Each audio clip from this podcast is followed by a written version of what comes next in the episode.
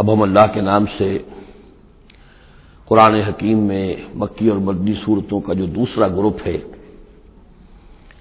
اس کی مدنی سورتوں کے جوڑے کا مطالعہ شروع کر رہے ہیں۔ مکیات اس دوسرے گروپ میں دو ہیں، سورۃ الانعام، سورۃ الاعراف، جن کا مطالعہ ہم کر چکے ہیں۔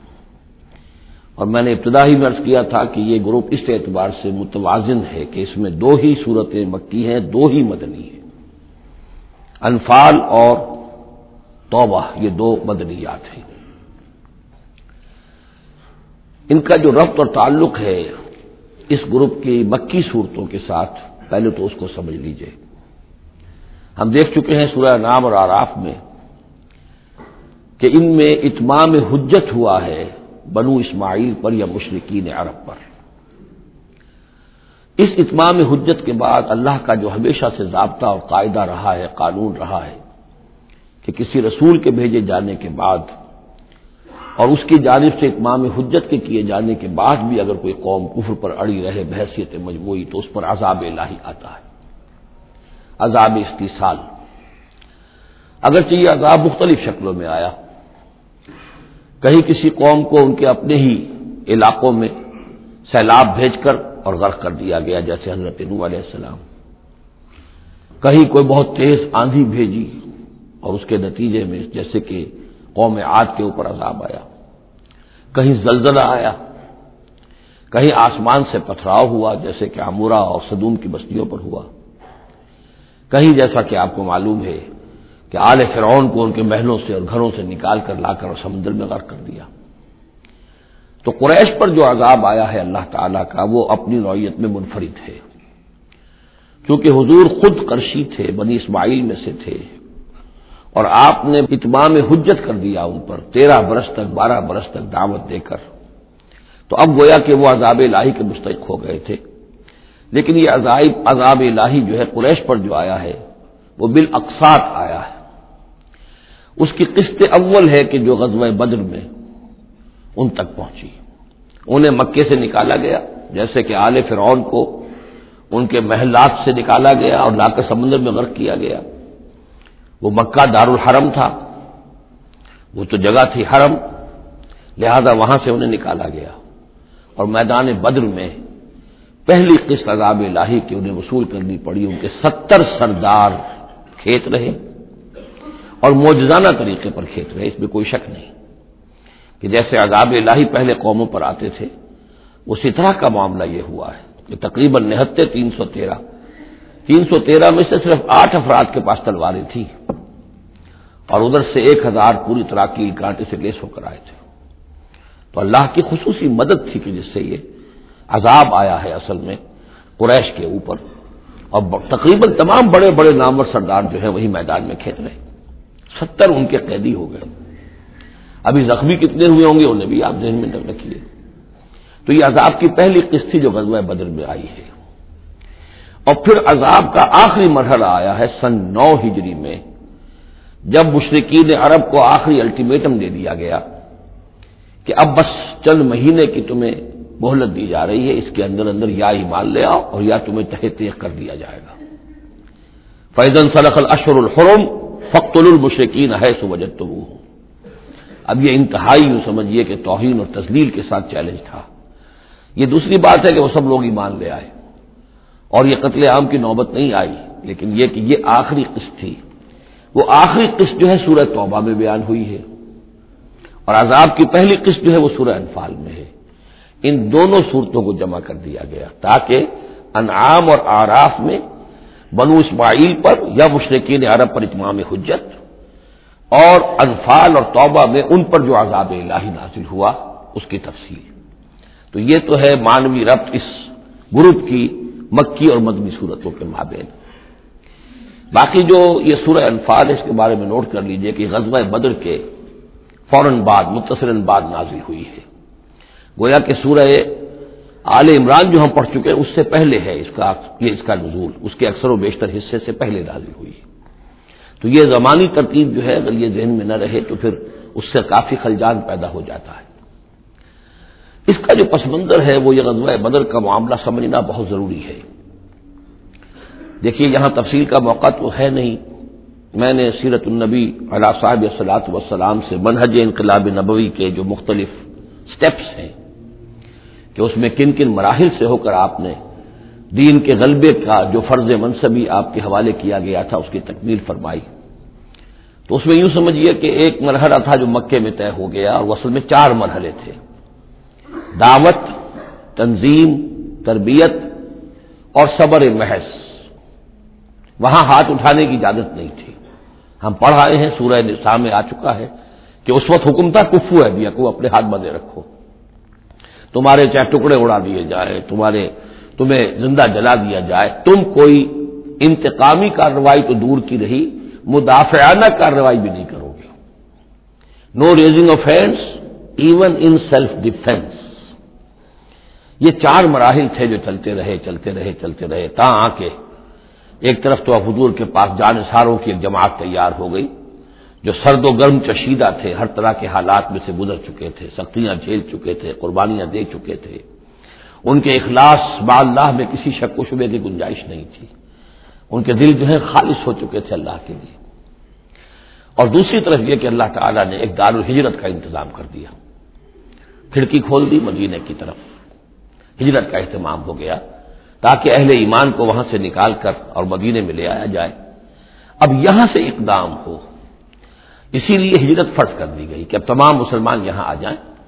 ظاہر بات ہے کہ ہجرت جو ہے وہ فلائٹ نہیں تھی، وہ کوئی فرار نہیں تھا، بھاگ کر جان بچانا نہیں تھا۔ مغربی مورخین تو اسی نام سے اس کو یاد کرتے ہیں، وہ تو اصل میں یہ تھا کہ ایک جگہ اگر اس کام کے لیے موضوع نہیں ہے تو کوئی اور بیس، آلٹرنیٹ بیس اگر مل جائے تو وہاں سے اپنا آفینسو جو ہے، آخری فیصلہ کن اقدام جو ہے وہاں سے لانچ کیا جائے۔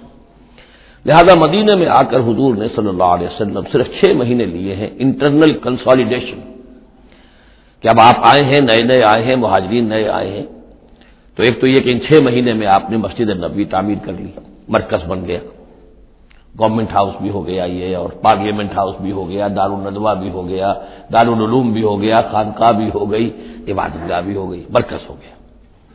ثانیاً آپ نے انصار اور مہاجرین کے اندر مواخات کرا دی، ایک انصاری ایک مہاجر بھائی بنا دیا۔ تیسرے یہ کہ آپ نے بہت بڑا کام یہ کیا کہ جو یہود کے قبیلے وہاں آباد تھے ان کو آپ نے ان کے ساتھ ایک معاہدہ کر لیا، جوائنٹ ڈیفنس آف مدینہ، میثاق مدینہ، مدینے کی ایک مدافعت جو ہوگی وہ مشترک ہوگی، کوئی بھی حملہ آور آئے گا باہر سے تو مل کر مسلمان اور یہودی اس معاملے میں ایک ملت ہوں گے اور دفاع کریں گے مدینے کا۔ بس 6 مہینے آپ نے اس کام میں لیے۔ 7ویں مہینے سے پھر آپ نے کچھ چھوٹے چھوٹے دستے بھیجنے شروع کر دیے، چھاپہ مار دستے سمجھ لیجئے، کہ جس سے وہ جو کیروان روٹس تھے، قریش کی لائف لائن یہی تھی، ان کا تجارتی سلسلہ تھا، شام کی طرف قافلے جو جاتے تھے وہ بدر سے ہو کر گزرتے تھے، بدر کے قریب سے، اور بدر جو ہے مدینے سے قریب تر تھا، مکے سے فاصلہ زیادہ ہے، اور جو قافلے جاتے تھے یمن کو وہ طائف سے ہو کر گزرتے تھے، تو آپ نے ان راستوں کے اوپر چھاپہ مار دستے بھیجنے شروع کر دیے۔ جدید اصطلاح میں اس کو یہ کہا جائے گا کہ اکنامک بلاکیڈ آف مکہ۔ 8 ایسی مہمیں غزوہ بدر سے پہلے ثابت ہیں، 1.5 سال کے اندر۔ 6 مہینے آپ نے وہ لیے، 1.5 سال، اور 2 سال کے بعد غزوہ بدر ہو گیا ہے، تو یہ 1.5 سال میں 8 مہمیں، جن میں سے 4 میں کہ حضور خود بھی بنفس نفیس شریک رہے ہیں اس لیے وہ غزوات کہلاتے ہیں، اور 4 وہ ہیں کہ جن میں آپ نے صرف کچھ لوگوں کو بھیج دیا ہے کسی امیر کے تحت، وہ سرایا کہلاتے ہیں۔ تو یہ جو صورتحال ہوئی، اور اس میں یہ بھی ہوا کہ حضور جہاں جاتے تھے خود تو وہاں کے قبائل سے آپ معاہدے کر لیتے تھے۔ اب یا تو وہ جو قبائل جو تھے مقامی، پہلے تو وہ قریش کے حلیف تھے، اب یا تو وہ حضور کے حلیف ہو گئے، مسلمانوں کے حلیف ہو گئے، تو قریش کی طاقت کم ہوئی، مسلمانوں کی بڑھ گئی، یا یہ ہے کہ وہ نیوٹرل ہو گئے کہ ہم نہ قریش کی مدد کریں گے آپ کے خلاف، نہ آپ کی مدد کریں گے قریش کے خلاف، نیوٹرل ہو گئے۔ اس سے بھی یہ ہے کہ قریش کا جو حلقہ اثر تھا، سیاسی زون آف پولیٹیکل انفلوئنس، وہ کم ہو رہا ہے۔ یہ 2 چیزیں ایسی ہوئی ہیں، political isolation of Quraysh and economic blockade of Mecca, جس کے نتیجے میں مکے والے جو ہیں پھر یوں سمجھیے کہ تنگ آمد بجنگ آمد، ورنہ مکے والوں کی طرف سے کوئی آغاز ثابت نہیں ہے تاریخ میں کہ حضور کے اور مسلمانوں کے مکے سے جانے کے بعد ان کی طرف سے کوئی ابتدا ہوئی ہو، کوئی انیشیٹو لیا گیا۔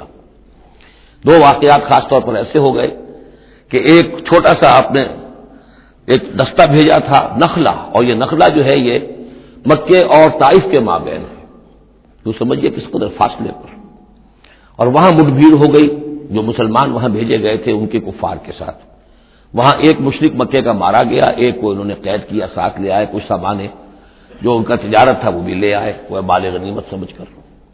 تو حضور اگرچہ ناراض ہوئے کہ میں نے تمہیں لڑنے کا حکم نہیں دیا تھا، میں نے اس لیے بھیجا تھا کہ وہاں رہو اور قریش کی نقل و حرکت سے ہمیں مطلع کرتے رہو، لیکن اب سچویشن پیدا ہو گئی، گویا کہ یہ چاہے ارادہ تھا یا نہیں تھا، ڈی فیکٹو شکل یہ ہوئی کہ اقدام ہو گیا مسلمانوں کی طرف سے، اب آغاز ہو گیا مسلمانوں کی طرف سے.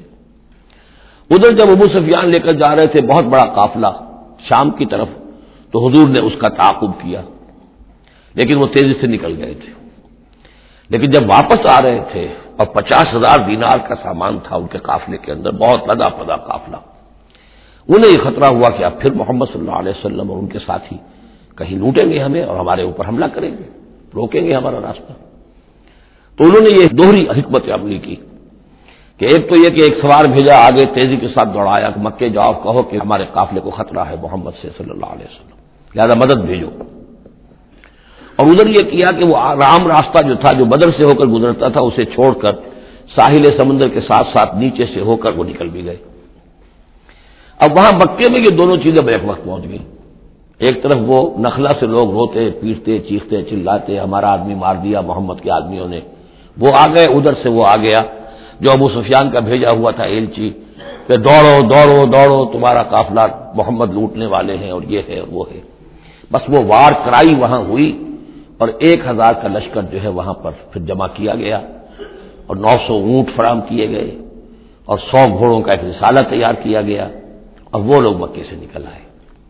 یہ صورتحال ادھر ہو رہی تھی. ادھر یہ ہے کہ حضور صلی اللہ علیہ وسلم نے مدینہ میں پہلے تو یہ فیصلہ کیا تھا کہ اب یہ قافلہ واپس آنے والا ہے تو ہم اس قافلے کا تعاقب کریں، ابھی جنگ وغیرہ کا آپ کو گمان نہیں تھا، ابھی مدینہ ہی میں آپ نے یہ جو ہے ایسا ارادہ ظاہر کیا کہ جیسے پہلے بھی گئے تھے جب قافلہ جا رہا تھا شام کی طرف تو تعاقب کیا تھا، ایسے جب آ رہا ہے تو اسے انٹرسیپٹ کریں. لہذا ایک تو مشاورت ہوئی ہے مدینہ میں، آیا چلنا چاہیے یا نہیں چلنا چاہیے، وہ میں بعد میں عرض کروں گا جب ہم آیتیں پڑھیں گے. پھر جب کچھ لوگ نکل آئے، اور یہ نہیں سمجھا گیا تھا کہ کوئی جنگ ہونی ہے، کوئی بڑا لشکر آ رہا ہے، اس وقت پر اطلاع نہیں تھی، اسی لیے بس جو جس کے ہاتھ میں آیا، کسی کے پاس نیزہ تھا، کسی کے پاس کچھ اور تھا، 8 تلواریں تھیں، گھوڑے کل 2 تھے، وہ چل پڑے. چلو، اس لیے کہ مسئلہ تو قافلے کا مسئلہ ہے نا، کوئی جنگ تو ہے نہیں، کوئی لشکر وشکر تو آ نہیں رہا. جب آپ کچھ سفر طے کر کے مقام صفرا تک پہنچ گئے تو وہاں وہی آ گئی اور آپ کو اطلاع بھی پہنچ گئی، کہ ابو جہل جو ہے 1,000 کا لشکر لے کر مکے سے چل پڑا ہے. اور وہی بھی آ گئی، اللہ نے بتا دیا کہ اے نبی اب یہ 2 شکلیں ہیں، جنوب سے مکے کی طرف سے ایک لشکر آ رہا ہے کیل کانٹے سے لیس ہے، شمال سے قافلہ آ رہا ہے، اور میرا یہ وعدہ ہے کہ ان دونوں میں سے ایک ضرور تم کو دے دوں گا، تم کو فتح حاصل ہو جائے گی. یہ میرے اہل ایمان کو بتا دیجئے اور ذرا مشورہ کیجئے. تو دوسری مشاورت جو ہے وہ مدینے سے نکل کر ہوئی ہے مقام صفرا میں. یہ اصل میں جو چیزیں اگر سامنے نہ ہو تو پھر یہ بہت خلجان ہوتا ہے، اور اکثر لوگوں کو، مترجمین کو اور مفسرین کو بہت خلجان رہا ہے ان آیات کے سمجھنے میں. اور اس کے علاوہ جو خلجان رہا ہے وہ یہ رہا ہے کہ ایک دور ہم پر ایسا گزرا ہے انگریز کے حکومت کے زمانے میں، اور خاص طور پر جب نئی نئی مغربی سائنس اور مغربی تہذیب کا ہم پر حملہ ہوا ہے، تو چونکہ مغرب کے لوگوں نے یہ کہا کہ یہ اسلام تو تلوار سے پھیلا، بوئے خوں آتی ہے اس قوم کے افسانوں سے. تو ہمارے ہاں کچھ مخلص لوگ تھے، نیک لوگ تھے، جو چاہتے تھے کہ اسلام کو اور حضور صلی اللہ علیہ وسلم کی سیرت کو بچائیں، اس کی دفاع کریں. ان کا نہیں نہیں، اسلام تلوار سے نہیں پھیلا، حضور نے تو جو جنگیں کی تھیں وہ صرف مدافعانہ تھیں، ان کے اوپر جنگ ٹھوس دی گئی تھی اور آپ نے کوئی اقدام نہیں کیا. اور ان میں سب سے بڑا کام کیا ہے ہندوستان میں مولانا علامہ شبلی نعمانی رحمۃ اللہ علیہ نے، میں ان کا نام ادب سے لوں گا اس لیے کہ سر سید احمد کے زیر اثر تھے، اور وہ جو جدید جو ابھی آیا تھا جو مغربی افکار اور خیالات اور تہذیب اور تمدن اور ویلیوز اور نظریات کا جو ریلا آیا تھا اس کا مقابلہ کرنا آسان کام نہیں تھا. تو یہ اپولوجیٹک انداز اختیار کیا ہے شبلی نعمانی نے. اور اس میں یہ ہے کہ وہ جو ابتدائی جو 8 غزوات اور سرایا ہیں جو بدر سے پہلے ہوئے، انہیں بالکل تقریباً نظر انداز کر دیا ہے، تاکہ یہ ثابت نہ ہو کہ انیشیٹو حضور کی طرف سے ہوا ہے. یہ چیز جو ہے میں سمجھتا ہوں کہ ایک خاص دور کا تقاضا تھی، وہ دور اب گزر چکا۔ اب اسلام کا یہ فکر کہ اسلام ایک مکمل دین ہے، یہ اپنا غلبہ چاہتا ہے، اور حضور کو بھیجا گیا تھا اس لیے کہ دین کو غالب کرے، اور دین کو غالب کرنے کی جد و جہد ایک انقلابی جد و جہد ہے۔ اس انقلابی جد و جہد میں جہاں پہلا مرحلہ یہی ہوتا ہے کہ پیسو ریزسٹنس ہو اور پہلے تیاری کی جائے، دعوت، تنظیم، تربیت اور صبر محض کے ذریعے سے ایک قوت فراہم کی جائے۔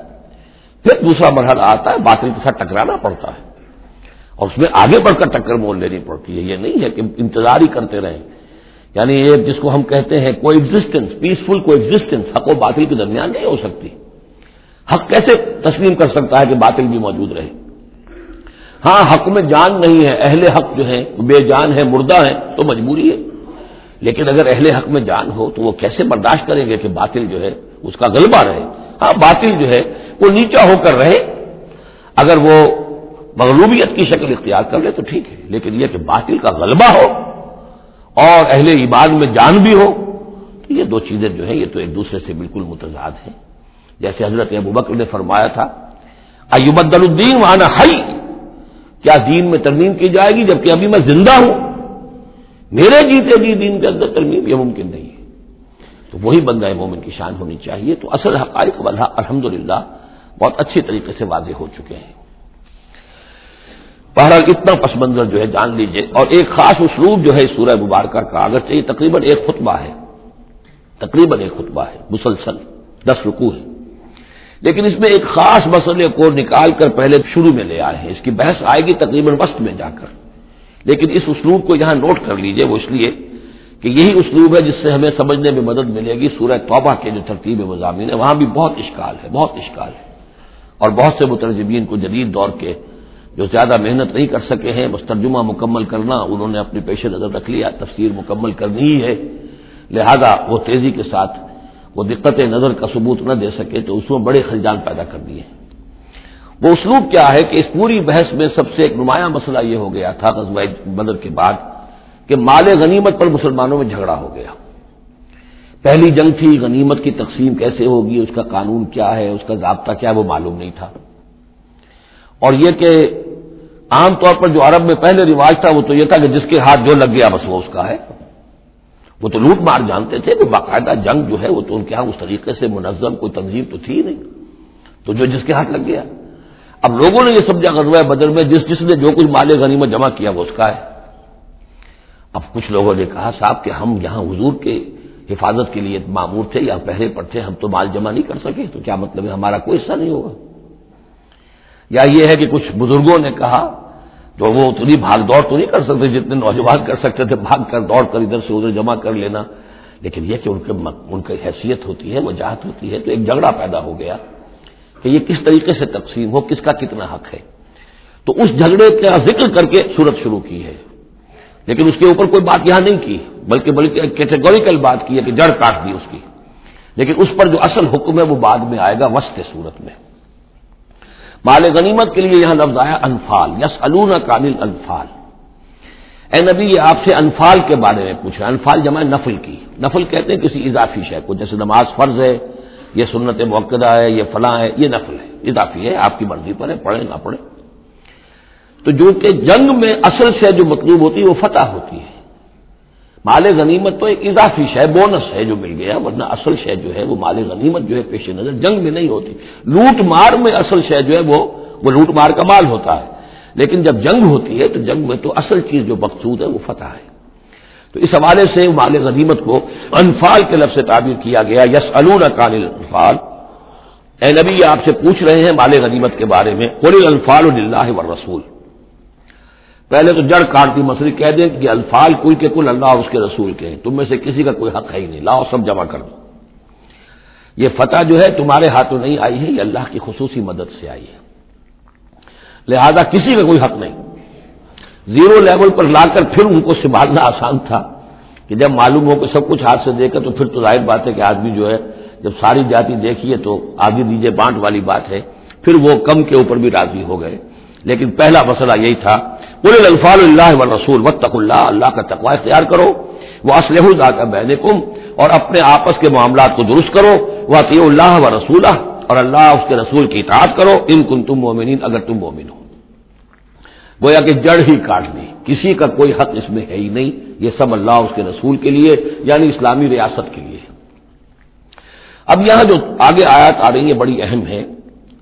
بندہ مومن کی شخصیت کا جو حیولہ ہے اور بندہ مومن کی جو تعریف ہے جامع ترین اور مختصر ترین الفاظ میں یہ آئی ہے سورہ حجرات میں. اس کے دو حصے ہیں, ایک تو ہے بندہ مسلم, مسلمان کے لیے تو پانچ چیزیں ہیں, کلمہ شہادت, نماز, روزہ, حج, زکات.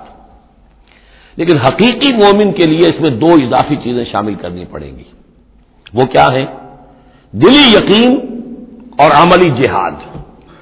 بندہ مومن کی شخصیت کے اندر یہ دو رخ اور ہونے چاہیے.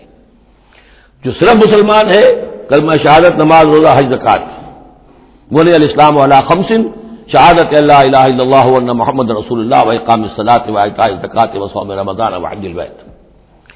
لیکن مومن انما المؤمنون الذین آمنوا باللہ ورسولہ ثم لم یرتابوا, یقین والا ایمان, دل میں ایمان, وجاہدوا باموالہم وانفسہم فی سبیل اللہ, اور جہاد کریں اپنی جان اور مال کے ساتھ اللہ کی راہ میں.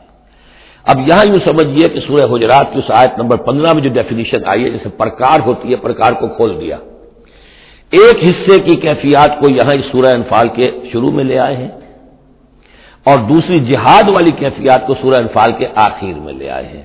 تو یہ پرکار یہاں کھلی ہوئی ہے اس ڈیفینیشن کی. تو ایک حصہ ڈیفینیشن کا یہاں آ رہا ہے, انما المؤمنون الذین اذا ذکر اللہ وجلت قلوبہم. اہل ایمان حقیقی مومن تو وہ ہے کہ جب اللہ کا ذکر کیا جاتا ہے تو ان کے دل لرز جاتے ہیں.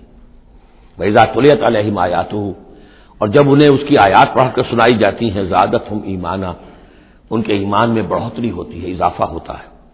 وَعَلَىٰ رَبِّهِمْ يَتَوَكَّلُونَ, اور وہ اپنے رب پر توکل کرتے ہیں.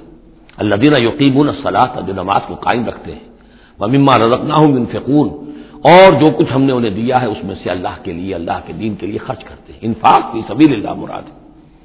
اولئک هم المومنون حقا, یہ وہ لوگ ہیں جو سچے مومن ہیں, حقیقی مومن ہیں. لیکن نوٹ کر لیجئے یہ بھی ابھی آدھی ڈیفینیشن آئی ہے, اس سورہ مبارکہ کے آخر میں آئے گی اور وہاں جا کے پھر یہی الفاظ آئیں گے. یہ آیت نمبر 74 ہے, والذین آمنوا وہاجروا وجاہدوا فی سبیل اللہ والذین آووا ونصروا اولئک هم المومنون حقا لهم مغفرۃ ورزق کریم. اس کے بعد ایک آیت اور بعد میں ہے, سورت ختم ہو جاتی ہے.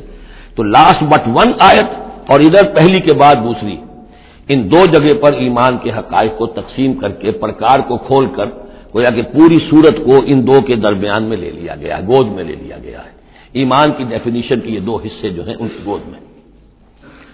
اب یہاں ذکر شروع ہو رہا ہے غزوہ بدر کا. کما اخرجک ربک من بیتک بالحق, جیسے کہ نکالا آپ کو اے نبی آپ کے رب نے آپ کے گھر سے حق کے ساتھ. یعنی آپ کا یہ بدر کی طرف روانہ ہونا جو ہے یہ اللہ تعالیٰ کی ایک اسکیم کا حصہ تھا, اللہ کی اپنی ایک تدبیر ہے. وَإِنَّ فَرِيقًا مِنَ الْمُؤْمِنِينَ لَكَارِهُونَ, اہل ایمان میں سے کچھ لوگ اسے پسند نہیں کر رہے تھے. یہ کون لوگ تھے؟ یہ ہے وہ پہلی مشاورت جو مدینہ ہی میں ہوئی ہے. ان میں ظاہر بات ہے مدینہ میں منافق بھی تھے جن کا خیال یہ تھا لڑنے بھیڑنے کا, لوٹ مار کرنے کا یہ کوئی فائدہ ہے بھلا. بس تبلیغ کرنی چاہیے, اچھی بات کہنی چاہیے, نیک بات کہنی چاہیے, یہ کیا طریقہ ہے. منافقین کا ایلیمنٹ موجود تھا جو اس کو پسند نہیں کرتے تھے, اس لیے کہ جنگ میں جنگ کا سلسلہ چل نکلا تو ہمیں بھی جانا پڑے گا, ہماری جان اور مال کے اوپر بھی آنچ آئے گی. تو نپ دی ایول ان دی بڈ, اس سے تو بہتر ہے کہ اس کو یہیں پر ختم کرو. اس اعتبار سے ویسے بھی کچھ انسانی فطرت ایسی ہوتی ہے, کچھ نیک سرشت لوگ بھی ہوتے ہیں کہ آخر اس سے کیا فائدہ نکلے گا.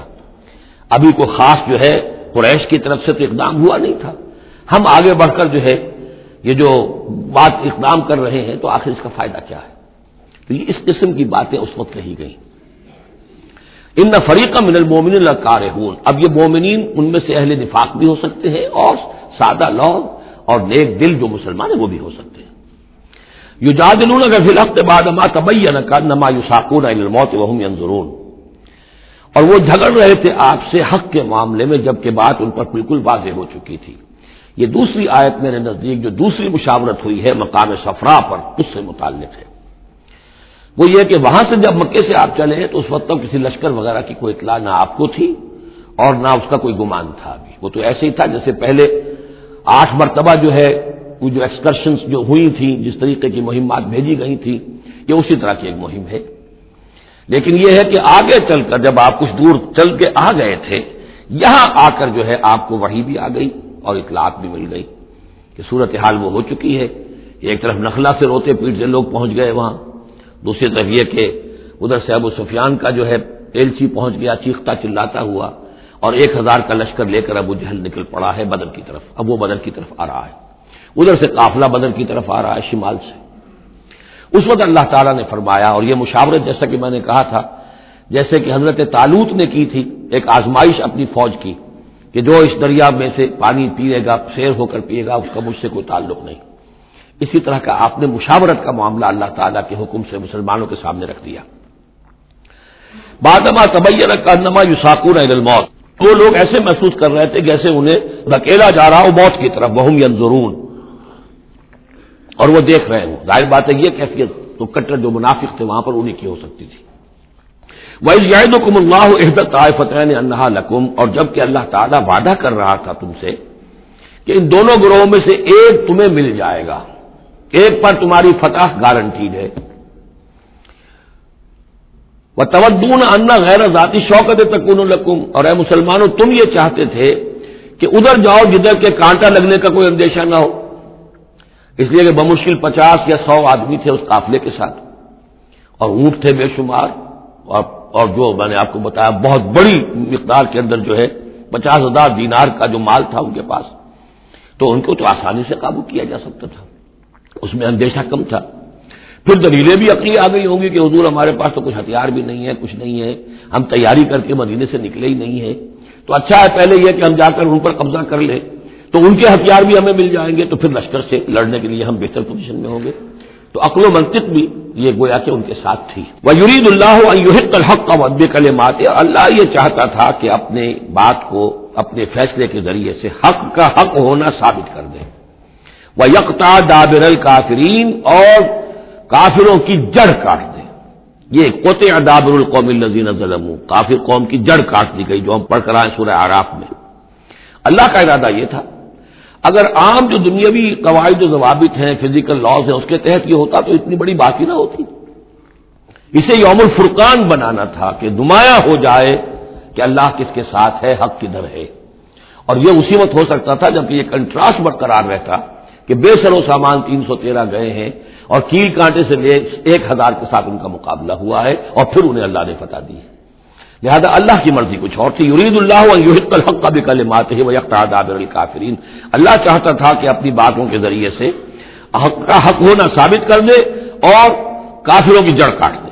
یہ یحق الحق کا، تاکہ سچا ثابت کر دے حق کو، سچ کو، ویبطل الباطل، اور باطل ثابت کر دے باطل کو، باطل ہونا اس کا ثابت ہو جائے، ولو کرہ المجرمون، خواہ یہ مجرموں کو کتنا ہی ناگوار ہو۔ اذ تستغیثون ربکم، یاد کرو جب کہ تم اپنے رب سے استغاثہ کر رہے تھے، دعائی دے رہے تھے کہ اللہ ہماری مدد فرما۔ فاستجاب لکم، تو اللہ نے تمہاری دعا کو قبول کیا تھا۔ انی ممدکم بالف من الملائکۃ مردفین، کہ میں تمہاری مدد کروں گا 1000 ملائکہ سے جو لگاتار آئیں گے، پے بے آئیں گے۔ 1000 کا لشکر آیا ہے نا، تو 1000 فرشتے ہم تمہاری مدد کے لیے بھیج دیں گے۔ وما جعلہ اللہ الا بشریٰ، اور اللہ نے اس کو نہیں بنایا مگر تمہارے لیے بشارت، وَلِتَطْمَئِنَّ بِهِ قُلُوبُكُمْ، اور تاکہ تمہارے دل مطمئن ہو جائیں۔ وَمَن نَصْرُ إِلَّا مِنْ عِنْدِ اللَّهِ، اور مدد تو اللہ کی طرف سے ہوتی ہے، فرشتوں کو بھیجے بغیر بھی وہ مدد کر سکتا ہے، کن فیکون کی شان کے ساتھ وہ جو چاہے کر دے۔ لیکن یہ کہ تمہارا جو اپنا ایک سوچنے کا انداز ہے، بر بنائے طبع بشری، تمہاری تسکین کے لیے ہم نے یہ شکل کر دی کہ 1000 دشمن آ رہا ہے تو 1000 فرشتہ تمہاری مدد کے لیے ہم بھیج دیں گے۔ ان اللہ عزیز الحکیم، یقینا اللہ تعالیٰ سب زبردست ہے اور حکمت والا۔ اذ یغشیکم النعاس امنۃ منہ، جبکہ تم کو ڈھانپ لیا تھا ایک اونگ نے جو امن کی اور تسکین کا ذریعہ بن گیا اللہ کی طرف سے۔ یہ 2 معجزے ہوئے ہیں خاص اس وقت، معجزے اس معنی میں کہ عام حالات میں یہ چیزیں نہیں ہوتی، لیکن اس میں کوئی خرق عادت نہیں ہے، معجزہ اس معنی میں نہیں ہے کہ اس کو چیلنج کر کے حضور نے دکھایا ہو، اس معنی میں نہیں، بس یہ کہ غیر معمولی اللہ کی نصرت کی شکلیں ہیں۔ ایک تو یہ کہ حالانکہ معاملہ بڑا سخت تھا، لیکن رات کو جا کے پڑاؤ پر مسلمان سوئے اطمینان سے، بڑی عمدگی سے نیند آئی، دل میں وہ دغدغہ نہیں تھا، اللہ پر اطمینان تھا، اللہ کے لیے نکلے تھے۔ لہذا ان کو وہ بے چینی اور تشویش اور کل کیا ہو جائے گا، رہیں گے کہ نہیں رہیں گے، زندگی ہوگی موت، کچھ نہیں۔ نیند آئی انہیں اطمینان سے سوئے، صبح کو اٹھے تو وہ گویا کہ چاقو چوبند تھے۔ نمبر دو، یہ یُنَزِّلُ عَلَیْکُم مِنَ السَّمَاءِ مَاءً، اور جب کہ اتارا اس نے تم پر آسمان سے پانی، بارش ہو گئی، اس سے یہ ہوا لِیُطَہِّرَکُم، تاکہ تمہیں پاک کرے، جنہیں غسل کی حاجت تھی غسل کر لیا، وَیُذْہِبَ عَنکُمُ الرِّجْزَ الشَّیْطَان، اور دور کر دے تم سے شیطان کی نجاست کو، وَلِیَرْبِطَ عَلیٰ قُلُوبِکُم، اور یہ کہ تاکہ تمہارے دلوں کے اندر بھی، اور بارش کے بعد جو فضا ہوتی ہے اس سے طبیعت کے اندر بھی ایک اطمینان اور سکون پیدا ہوتا ہے۔ ورنہ واقعہ یہ ہے کہ جہاں پر آ کر قریش پہلے ڈیرا ڈال چکے تھے، پانی پر ان کا قبضہ تھا، اب یہاں پانی نہیں تھا، بارش ہوئی تو وہ نشیبی جگہ میں انہوں نے ایک اپنا حوض بھی جمع کر لیا، پانی بھی جو ہے وہ ان کے پاس فراہم ہو گیا۔ وَیُثَبِّتَ بِهِ الْأَقْدَامَ، اور پانی جب برسا تو مٹی دب گئی، مٹی کے جمنے کی وجہ سے پاؤں بھی جم گئے، وہ جگہ جو تھی وہاں پر جو ہے اہل ایمان جو مجاہدین تھے ان کے پاؤں قدم جمنے کی صورت پیدا ہو گئی۔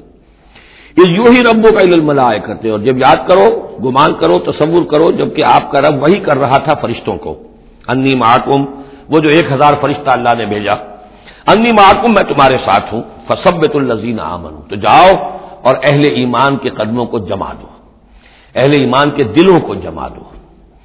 سَأُلْقِی فِی قُلُوبِ الَّذِینَ کَفَرُوا الرُّعْبَ، عن قریب میں ان کافروں کے دلوں میں رعب ڈال دوں گا، ان پر دہشت طاری ہو جائے گی، فَاضْرِبُوا فَوْقَ الْأَعْنَاقِ، پھر مارنا ان کی گردنوں کے اوپر جیسے چاہے، وَاضْرِبُوا مِنْهُمْ كُلَّ بَنَانٍ، اور مارنا ان کی ایک ایک پور پر، یعنی یہ کہ جب کسی شخص پر کوئی شخص دہشت زدہ ہو جائے تو اس کے اندر قوت مدافعت نہیں رہتی، پھر گویا کہ وہ جو بھی حملہ آور ہے اس کے رحم و کرم پر ہے، جدھر سے چاہے چوٹ لگائے، جدھر سے چاہے مارے۔ ذَلِكَ بِأَنَّهُمْ شَاقُّوا اللَّهَ وَرَسُولَهُ، اور یہ سزا ان کو اس لیے دی جائے گی کہ انہوں نے مخالفت کی، ضدم ضدہ کی، دشمنی کی اللہ کی اور اس کے رسول کی۔ وَمَن يُشَاقِقِ اللَّهَ وَرَسُولَهُ فَإِنَّ اللَّهَ شَدِيدُ الْعِقَابِ، اور جو اللہ اور اس کے رسول کا دشمن ہو جائے اور اس سے ضدم ضدہ کرے تو اللہ تعالیٰ بھی سزا دینے میں بہت سخت ہے۔ ذَلِكُمْ فَذُوقُوهُ، دیکھو اب یہ قریش سے خطاب ہے، ذالکم فذوقوا، دیکھو یہ آگے پہلی قسط وصول کرو، چکھ لو اس کو، وَأَنَّ لِلْكَافِرِينَ عَذَابَ النَّارِ، اور ابھی جو تمہارے یہ کھیت رہے ہیں ان کی سزا یہی ختم نہیں ہو گئی ہے، ان کے لیے جہنم کا عذاب ہے۔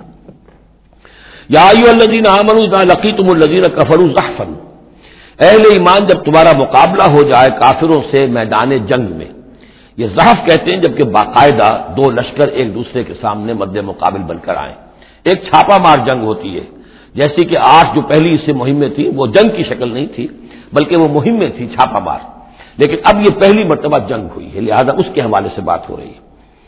یا ایھا الذین آمنوا اذا لقیتم الذین کفروا زحفا فلا تولوہم الادبار، تو تم ان کو پیٹھ مت دکھاؤ، پیٹھ مت موڑو، مطلب یہ کہ کھڑے رہو، ڈٹے رہو، مقابلہ کرو، جان چلی جائے لیکن یہ کہ پیچھے قدم نہ ہٹے۔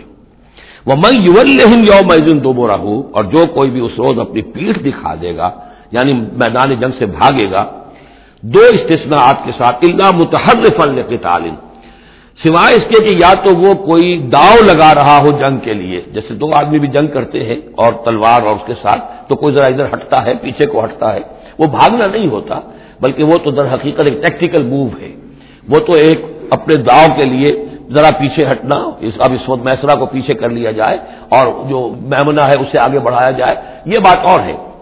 اور متحیزاً الی فئۃ، یا یہ کہ کوئی اور جمعیت ہے جس کی طرف جا کر ملنا ہے اور اس کے لیے ریٹریٹ ہو رہی ہے، تو آرڈرلی ریٹریٹ یہ ایک علیحدہ شے ہو جائے گی اور ٹیکٹیکل موو یہ علیحدہ شے ہو جائے گی، تو آرڈرلی ریٹریٹ اور ٹیکٹیکل موو، ان دو کے سوا اگر کوئی بھگدڑ کے اندر کوئی جان بچا کر بھاگا، فقط باب غضب من اللہ، تو اس نے تو اللہ کا غضب جو ہے وہ کما لیا، وماواہ جہنم، اس کا ٹھکانہ جہنم ہوگا، وبئس المصیر، اور وہ بہت ہی برا ٹھکانہ ہے۔ اب یہاں وہ بات آ گئی، فلم تقتلوہم، اے مسلمانوں تم نے انہیں قتل نہیں کیا، ولکن اللہ قتلہم، اللہ نے انہیں قتل کیا۔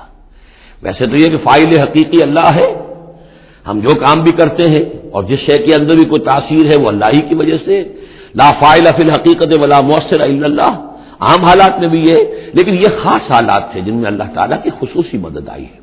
فلم تقتلوہ ولکن اللہ قتلہ، وما رمیت اذ رمیت ولکن اللہ رما، اور اے نبی آپ نے بھی جو کنکریوں کی مٹھی بھر کر پھینکی تھی، آپ نے کنکریاں لی اپنی مٹھی میں اور پھینکا کفار کے لشکر کی طرف، شاہت الوجوہ، چہرے جو ہے بگڑ جائیں. تو یہ پتہ نہیں کہاں تک اللہ نے ان کنکریوں کو پہنچایا ہے. تو فرمایا اور آپ نے جب وہ کنکریوں کی مٹھی پھینکی تھی ماں رمیتا اس رمیتا، آپ نے نہیں پھینکی تھی، ولیکن اللہ رما، یہ تو اللہ تعالیٰ نے پھینکی تھی. ہاتھ ہے اللہ کا بندہ مومن کا ہاتھ، بولے یبلی المومنین منہ بلار حسنا، تاکہ اللہ تعالیٰ اہل ایمان کے جوہر نکھارے، ان کے اندر کی چھپی ہوئی جو صلاحیتیں ہیں مخفی ہیں انہیں اجاگر کرے. یہ ذرا نوٹ کر لیجئے، بلا یبلو کے معنی ہوتا ہے آزمانا، تکلیف میں ڈال کر کسی آزمائش میں. ابلا یبلی جب یہ باب افعال سے آتا ہے تو کسی کے جوہر کو نکھارنا، کسی کی جو خابیدہ صلاحیتیں ان کو ابھارنا، یہ ہے ابلا. لیبلی المومنین منہ بلاء حسنا، تاکہ اللہ تعالیٰ خوب اہل ایمان کے اوپر ان کے جو ہے جوہر نکھارے. ان اللہ سمیع علیم، یقیناً اللہ سب کچھ سننے والا اور جاننے والا ہے. ذالکم وان اللہ موہن کید الکافرین، یہ تو ہو چکا. اب اس جنگ کا جو نتیجہ تھا قریش تم نے دیکھ لیا، لیکن آئندہ بھی سمجھ لو اللہ تعالیٰ کافروں کے تمام چالوں کو ناکام بنا دے گا. یہ اہل ایمان سے بھی خطاب ہو گیا اور اجے کے کفار کے لیے بھی. اور پھر کفار سے خطاب ہے، اذ تستفتحوا فقد جاءکم الفتح. اصل میں ابو جہل جو لشکر کا وہ سمجھیے کمانڈر ان چیف کی حیثیت سے آیا تھا، اسے اتنا یقین تھا کہ میں نے اتنی تیاری کی ہے، اتنا ساز و سامان ہے کہ ہم مسلمانوں کو کچل کر رکھ دیں گے. تو پہلے سے پروپیگنڈا شروع کر دیا تھا، یہ یوم الفرقان ہوگا، یہ پتہ چل جائے گا اللہ کس کے ساتھ ہے. اللہ کو تو وہ بھی مانتے تھے، اللہ کے ساتھ دیویوں دیوتاؤں کو مانتے تھے نا، اللہ کے منکر تو نہیں تھے، لیکن یہ کہ ادھر اللہ ہی اللہ تھا، ادھر اللہ کے ساتھ اور منات اور دیوتا اور وہ بھی تھے. تو یہ کہ اللہ کس کے ساتھ ہے یہ ثابت ہو جائے گا. یعنی وہ اتنا یقین تھا اسے، جیسے 65 کی جنگ میں لاہور، فال آف لاہور دکھا دیا گیا B B C television کے اوپر، جو ہو چکا لاہور جو ہے اس پر تو بھارتی فوج کا قبضہ ہو چکا، اتنا یقینی تھا. اسی طرح اس نے یوم الفرقان کہا، تو اسی کو اللہ تعالیٰ نے یوم الفرقان بنا دیا تاکہ منکشف ہو جائے یہ بات، مبرر ہو جائے کہ اللہ کس کے ساتھ ہے. اس اعتبار سے اس کی دعا بھی بڑی عجیب ہے جو اس نے آ کر بدر سے ایک رات قبل جب کہ حضور بھی دعا مانگ رہے تھے اور طویل ترین سجدہ کیا تھا، اس نے بھی دعا کی تھی. اور وہ دعا جو ہے وہ موحدانہ دعا ہے، اس میں کسی لات عزا حب البنات کا کوئی تذکرہ نہیں. اللہم اے اللہ اقطعنا للرحم وعین الغدات، جس نے ہمارے رحمی رشتے کاٹ دیے ہیں، کل تو اسے ذلیل و خوار کر دے. یعنی اس کا جو سب سے بڑا چارج تھا، الزام تھا حضور پر، وہ یہ تھا کہ اس شخص نے آ کر ہمارے خاندانوں میں تفریق پیدا کر دی، بھائی کو بھائی سے جدا کر دیا، ایک بھائی مسلمان ہو گیا وہ علیحدہ ہو گیا، باقی بھائی کافر ہیں، ایک دوسرے کے دشمن ہو گئے. ماں باپ سے اولاد کو جدا کر دیا، شوہر کو بیوی سے کاٹ دیا، بیوی کو شوہر سے کاٹ دیا. ہماری طاقت تھی، ہمارا قبیلہ تھا، ہم قریش تھے، ظاہر بات ہے کہ قبائلی زندگی میں اتحاد یکجوئی یہی تو چیزیں ہوتی ہیں ساری کی ساری، کہ جس کی وجہ سے ان کی ساکھ ہوتی ہے. تو اس نے تو آ کر ہمارا ستیاناش کر دیا. اقطعنا للرحم، جس نے رحمی رشتے کاٹ دیے ہیں ہمارے. فاعنہ الغداۃ، تو اے اللہ کل اسے ذلیل و خوار کر دیجو. یہ دعا تھی ابو جہل کی. بہرحال اللہ تعالیٰ اب ان سے خطاب کر کے کہہ رہے ہیں کہ اے مشرکین مکہ، ان تستفتحوا، اگر تو تم چاہتے تھے کہ فیصلہ ہو جائے، فقد جاءکم الفتح، تو فتح فیصلہ ہو چکی، فیصلہ اللہ کا آ چکا، معلوم ہو گیا کہ حق کدھر ہے باطل کدھر ہے.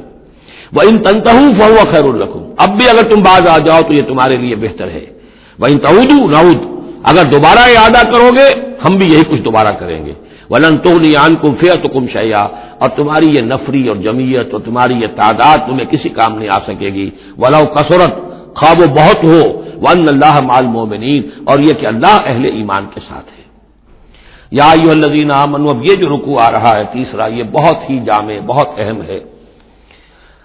اس میں سے دو جو تین آیتوں کے گروپ ہیں وہ تو خاص طور پر ہماری توجہ کی اور مسلمانہ نے پاکستان کی توجہ کے لیے بڑے اہم ہیں. یا ایھا الذین آمنوا اطیعوا اللہ ورسولہ ولا تولوا عنہ وانتم تسمعون، اہل ایمان اللہ اور اس کے رسول کی اطاعت کرو اور نہ منہ موڑو اس سے جبکہ تم سن رہے ہو. یعنی جب اللہ کے رسول نے کہا تھا کہ چلو بدر کی طرف، تو تمہاری یہ رد و قدا اور یہ پاؤں پیٹنا جس کو کہتے ہیں، یہ مختلف الفاظ اس کے لیے محاوروں میں آتے ہیں، یہ جو تم کر رہے تھے کیوں کر رہے تھے؟ جب اللہ اس کے رسول کی طرف سے بات آئی تھی تو ہر ایک کو کہنا چاہیے تھا سمینا واتانا، جو آپ کا حکم ہو.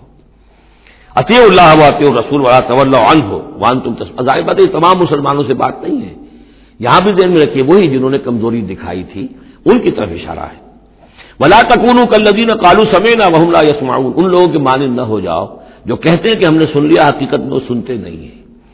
یعنی تبدل اڑا ہوا ہے، طبیعت جو ہے وہ یکسو ہے ہی نہیں، تو کیا سننا ہے، سنا انسنا ہو گیا. ان شر الدواب عند اللہ الصم البکم الذین لا یعقلون، یقیناً تمام چوپایوں میں بدترین اللہ کے نزدیک یہی لوگ ہیں جو بہرے ہیں، گونگے ہیں اور عقل سے کام نہیں لیتے. اب یہ منافقین ہی کی طرف اشارہ ہو رہا ہے. وَلَوْ عَلِمَ اللَّهُ فِيهِمْ خَيْرًا، اگر اللہ تعالیٰ کے علم میں ہوتا کہ ان میں کوئی خیر ہے، لَأَسْمَعَهُمْ، اللہ انہیں سنا دیتا. وَلَوْ أَسْمَعَهُمْ، اگر اللہ انہیں سنا دیتا، لَتَوَلَّوْا، پھر بھی پیٹ موڑ جاتے. وَهُمْ مُعْرِضُونَ، وہ ہیں ہی اعراض کرنے والے. یہ گویا کہ چند آیات ہیں کہ جس میں خاص طور پر جو لوگ بھی اس وقت ریلیکٹنٹ تھے، جو بھی کسی طریقے سے اس میں جھجک رہے تھے، ان کے لیے تنبیہ. اب تین آیات آ رہی ہیں. یا ایھا الذین آمنوا استجیبوا للہ وللرسول اذا دعاکم لما یحییکم، اے اہل ایمان لبیک کہا کرو اللہ کی پکار پر، اور خاص طور پر رسول کی پکار پر جب کہ وہ تمہیں پکارے اس شے کے لیے جس سے تمہیں زندگی ملے گی. تم جنگ میں جانے کو سمجھ رہے ہو کہ موت کا دروازہ ہے یہ تو اصل زندگی کا دروازہ ہے. وَلَا تَقُولُوا لِمَنْ يُقْتَلُ فِي سَبِيلِ اللَّهِ أَمْوَاتٌ بَلْ أَحْيَاءٌ وَلَكِنْ لَا تَشْعُرُونَ. تو یہ تو در حقیقت اللہ اور اس کے رسول جس چیز کی طرف تمہیں بلا رہے ہیں، حقیقی زندگی یہ ہے، روحانی زندگی یہ ہے، معنوی زندگی یہ ہے. یہ حیوانوں کی طرح جینا جو ہے یہ کوئی زندگی نہیں ہے. یہ تو در حقیقت اولئک کالانعام بل هم اضل، جو سورہ اعراف میں ہم پڑھ چکے ہیں، یہ حیوانوں کا سا زندگی گزارنا ہے.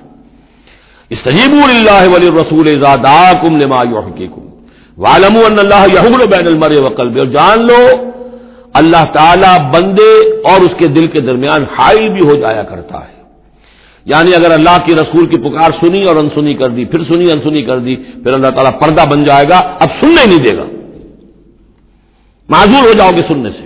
یہی وہ بات ہے جس کو کہیں کہتے ہیں ختم اللہ علیٰ قلوبہم وعلیٰ سمعہم، ان کے دلوں پر اللہ نے مہر کر دی ہے، ان کی سماعت پر.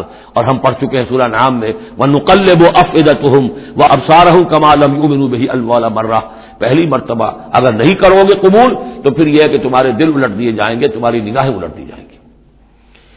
تو اس لیے بہت ہی ڈرنے کی بات ہے جو بھی مطالبہ دین کا سامنے آئے اور ایک دفعہ دل گواہ دے دے کہ ہاں ہے بات ٹھیک ہے، پھر اگر کرنی کترائے گا انسان تو یہیں سے سزا نقد شروع ہو جائے گی، پھر وہ صلاحیت سلب ہو جائے گی، پھر اللہ حائل ہو جائے گا. یعنی قانون خداوندی، سنت خداوندی حائل ہو جائے گی. پھر آپ کے دل پر مہر لگے گی، آپ کے کانوں کے پر مہر لگے گی، آپ کی آنکھوں پر پردے پڑ جائیں گے. یا ایھا الذین آمنوا استجیبوا للہ وللرسول اذا دعاکم لما یحییکم واعلموا ان اللہ یحول بین المرء وقلبہ وانہ الیہ تحشرون، اور یہ کہ بالآخر تو تمہیں سب کو اسی کی طرف جمع کیا جانا ہے. وَاتَّقُوا فِتْنَةً لَا تُصِيبَنَّ الَّذِينَ ظَلَمُوا مِنْكُمْ خَاصَّةً، اور ڈرو اس سزا سے، اس عذاب سے کہ جب آئے گا تو تم میں سے صرف گناہ گاروں ہی کو اپنی لپیٹ میں نہیں لے گا. اس کا میں کل حوالہ دے چکا ہوں. بے گناہ بھی اس میں اگر اپنا فرض ادا نہیں کر رہے، فرض ادا نہ کرنا جرم ہے، خود وہ خود گناہ ہے. تم اگر دین کے لیے سرفروشی نہیں کر رہے تو یہ بھی تو گناہ ہے. ہاں ٹھیک ہے، میں نے یہ شراب نہیں پی، میں نے یہ نہیں کیا، میں نے سور نہیں کھایا، میں نے فلاں نہیں کیا، میں نے نمازیں پڑھی، ٹھیک ہے سب کچھ کیا، لیکن سوال یہ ہے کہ جو دین کا فرض تھا، دین کی نصرت تھی اللہ کی اور اس کے دین کے لیے تن من دھن لگانا تھا، وہ نہیں کیا، وہ بھی تو جرم ہے. تو وَاعْلَمُوا، اور جان لو، ان اللہ یحول بین المرء وقلبہ وانہ الیہ تحشرون واتقوا فتنة لا تصیبن الذین ظلموا منکم خاصۃ واعلموا ان اللہ شدید العقاب، اور جان لو کہ اللہ سزا دینے میں بہت سخت ہے. وذکروا، یہ ہے خاص پاکستانی مسلمانوں کے لیے آیت، اور یاد کرو اذن تم قلیلون، جب تم تھوڑی تعداد میں تھے، جیسے ہم بھی اقلیت کا خوف تھا ہمیں کہ ہم ہندوؤں کے مقابلے میں اقلیت ہیں. مستضعفون فی الارض، جنہیں زمین میں دبا لیا گیا تھا. تخافون یتخطفکم الناس، تمہیں اندیشہ یہ تھا کہ لوگ تمہیں اچک لے جائیں گے، اکثریت جو ہے وہ تمہیں ایکسپلائٹ کرے گی، معاشی اعتبار سے، سماجی اعتبار سے، لسانی اعتبار سے، مذہبی اعتبار سے. فآواکم، تو اللہ نے تمہیں پناہ کی جگہ دے دی.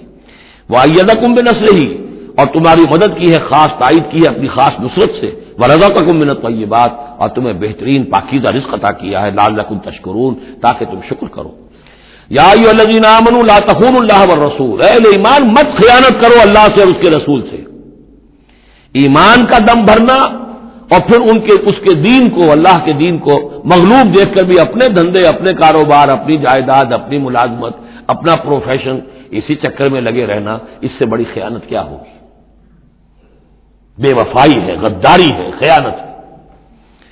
لا تخون اللہ والرسول، اللہ اور اس کے رسول کے ساتھ خیانت نہ کرو، وتخونوا اماناتکم وانتم تعلمون، اور نہ ہی اپنی آپس کی امانتوں میں خیانت کرو۔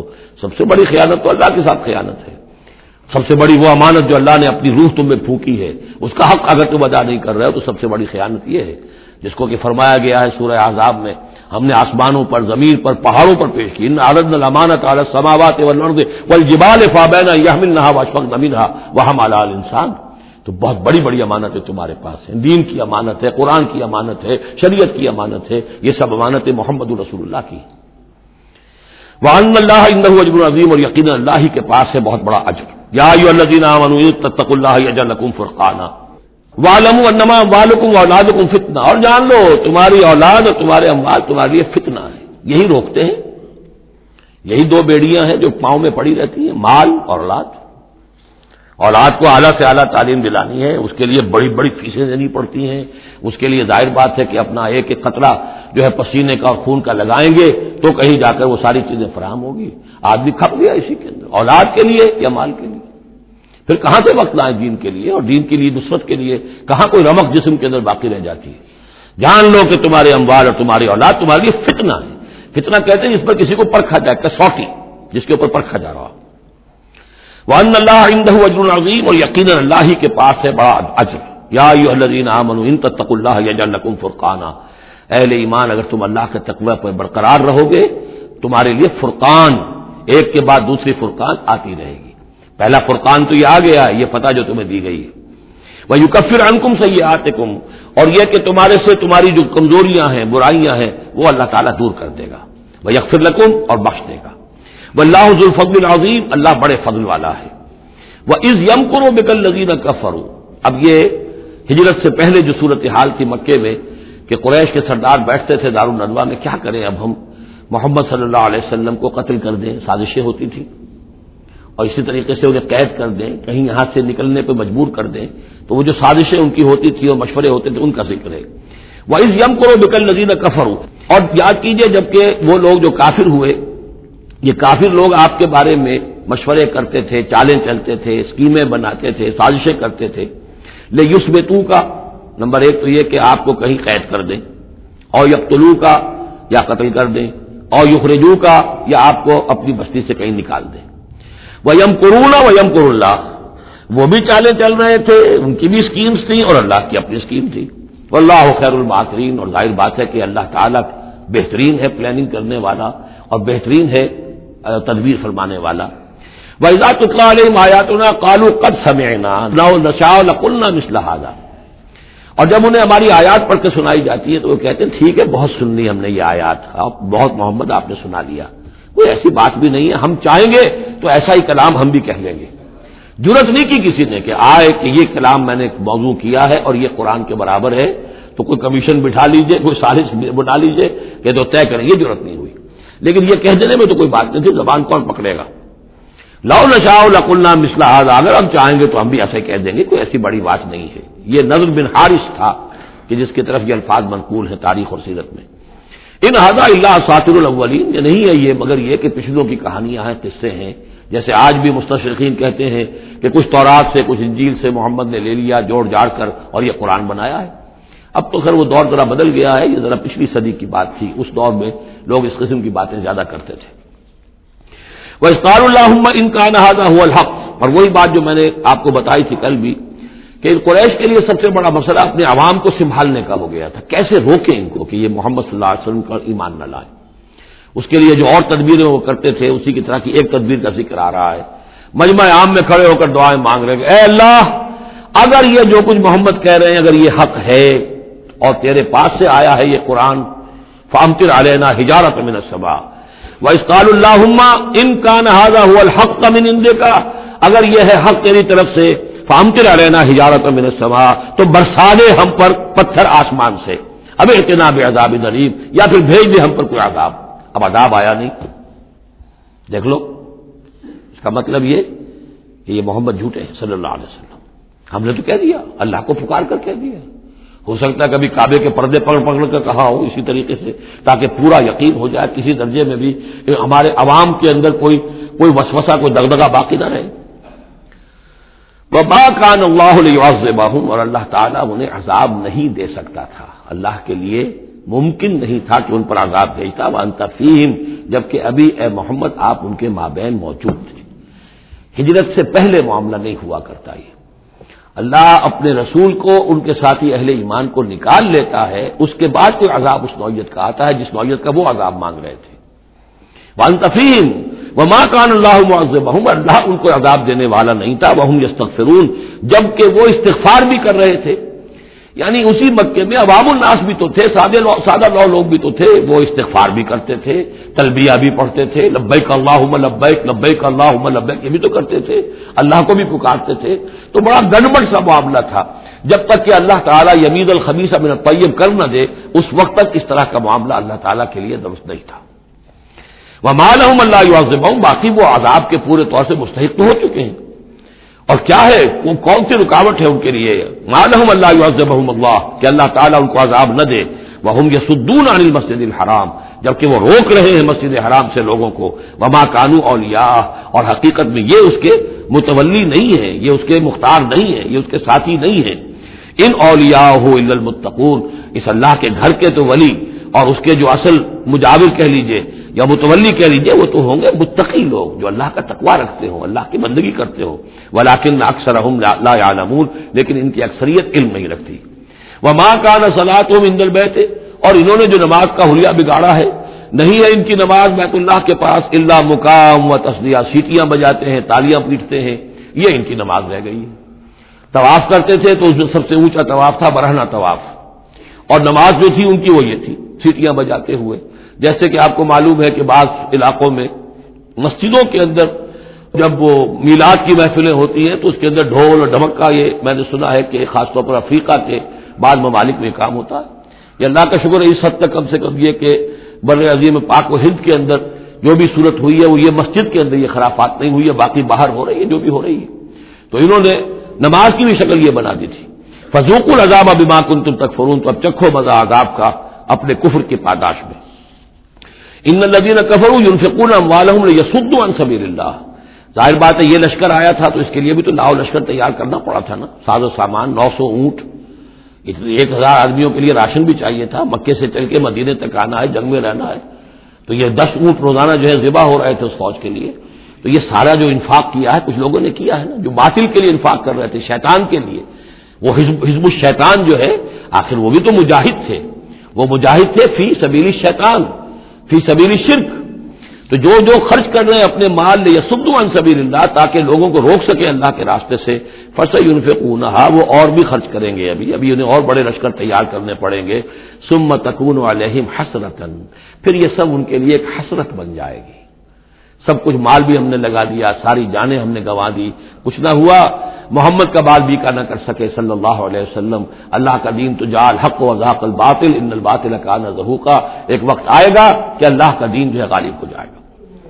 ثم یغلبون، پھر وہ مغلوب ہو کر رہیں گے، والذین کفروا الی جہنم یحشرون، اور جو ان میں سے کافر ہوں گے، جو اس وقت ایمان لے آئیں گے اللہ تعالیٰ ان کو معاف فرما دے گا، اور جو کفر پر اڑے رہیں گے وہ جہنم کی طرف گھیر کر لے جائے جائیں گے۔ لیمیز اللہ الخبیث من الطیب، یہ بات جو ہے سورہ آل عمران میں بھی آئی، تاکہ اللہ تعالیٰ پاک کو ناپاک سے علیحدہ کر دے، ممیز کر دے، وَيَجْعَلُ الْخَبِيثَ بَعْضَهُ عَلَىٰ بَعْضٍ، اور جو ناپاک ہے اس کو ایک دوسرے کے اوپر سٹیک کرتا چلا جائے، فَيَرْكَمُهُ، اس کا ڈھیر کر دے جمیعاً، اور ان کو سب کو فَيَجْعَلَهُ فِي جَہَنَّمَ، اور سب کو پھر جہنم میں جھونک دے، یعنی یہ کہ یہ پہلے تو یہ شفٹنگ کرنی ہوگی، یہ طیب ہے، یہ خبیث، خبیث کو ایک دوسرے کے اوپر سٹیک کیجیے اور پھر اس کو جہنم میں ایک ہی مرتبہ دھکا دے دیجیے۔ لیمیز اللہ الخبیث من الطیب ویجعل الخبیث بعضہ علی بعض فیرکمہ جمیعا فیجعلہ فی جہنم اولئک هم الخاسرون، یقیناً یہی لوگ ہیں خسارے پانے والے۔ قل للذین کفروا ان ینتہوا یغفر لہم ما قد سلف، اعلان کر دیجیے محمد صلی اللہ علیہ وسلم ان کافروں کے سامنے، اب بھی اگر باز آ جائیں تو جو کچھ ہو چکا ہے وہ معاف کر دیا جائے گا، اب بھی موقع ہے، اب بھی ایمان لے آؤ، یعودو، اور اگر وہ ارادہ کریں گے دوبارہ یہی کچھ کریں گے، فقط بدت سنت الاولین، تو پچھلوں کی بھی داستانیں گزر چکی ہیں، ان کی جو بھی کچھ ان پر ہوا ہے وہ سب کو معلوم ہے۔ اب ظاہر بات ہے کہ وہ مکی قرآن تو نازل ہو چکا تھا، سورہ اعراف بھی نازل ہو چکی، سورہ نام بھی نازل ہو چکی، جو کچھ ہوا ہے قوم ہود کے ساتھ، قوم صالح کے ساتھ، قوم شعیب کے ساتھ، کچھ ساری داستانیں تو تھیں، فقط مدد سنت الاولین، اگلوں کا جو طریقہ اور راستہ تھا وہ تو گزر چکا ہے، وہ سب کے سامنے آ چکا ہے۔ وَقَاتِلُوهُمْ حَتَّى لَا تَكُونَ فِتْنَةٌ وَيَكُونَ الدِّينُ كُلُّهُ لِلَّهِ، یہ سورہ بقرہ میں بھی آیت آئی تھی اور اب آئی ہے اضافی شان کے ساتھ۔ یعنی اے مسلمانوں، اب تمہاری یہ دعوت و تحریک جو ہے یہ اس مرحلے میں داخل ہو گئی، آرمڈ کانفلکٹ۔ اب یہ 15 برس کے بعد، حضور نے جب دعوت کا آغاز کیا ہے مکے میں، اس کے بعد سے 15 برس گزر چکے۔ اب وہ دعوت، تنظیم، تربیت، صبر محض کا دور ختم ہوا، پیسو ریزسٹنس کا دور ختم ہوا، اب ایکٹیو ریزسٹنس کی محمد نے صلی اللہ علیہ وسلم اقدام کیا، اور اقدام کے نتیجے میں آخری اور چھٹا مرحلہ آ گیا، یعنی عام کانفلکٹ۔ اب تلوار تلوار سے ٹکرا چکی، اب تمہاری تلواریں نیام میں نہیں جائیں گی جب تک کام مکمل نہ ہو جائے، اور کام کی تکمیل کیا ہے؟ فتنہ بالکل ختم ہو جائے۔ وَقَاتِلُوهُمْ حَتَّى لَا تَكُونَ فِتْنَةٌ، فتنہ وہ کیفیت ہے کہ جس میں ایمان پر قائم رہنا، ایمان پر عمل کرنا مشکل ہو جائے۔ جب باطل کا غلبہ ہے تو ایک بندہ مومن کے لیے ایمان پر پوری طریقے سے کاربند ہونا مشکل ہے، لہذا اس صورتحال کو ختم کرو، یعنی اب دین کا غلبہ ہو جائے۔ حَتَّى لَا تَكُونَ فِتْنَةٌ وَيَكُونَ الدِّينُ كُلُّهُ لِلَّهِ، دین بھی جزوی نہیں، کل کا کل دین اللہ ہی کے تابع آ جائے۔ فَإِنِ انْتَهَوْا فَإِنَّ اللَّهَ بِمَا يَعْمَلُونَ بَصِيرٌ، پھر اگر وہ باز آ جائے تو جو کچھ وہ کر رہے ہیں اللہ اسے دیکھ رہا ہے۔ وَإِن تَوَلَّوْا، اور اگر پیٹھ موڑ لیں، وَاعْلَمُوا، تو اے مسلمانوں تم یہ جان لو، أَنَّ اللَّهَ مَوْلَاكُمْ، اللہ تمہارا مولا ہے، تمہارا ولی ہے، ساتھی ہے، مددگار ہے، پشت پناہ ہے۔ نعم المولا ونعم النصیر، کیا ہی اچھا ہے وہ حمایتی اور کیا ہی خوب ہے وہ مددگار۔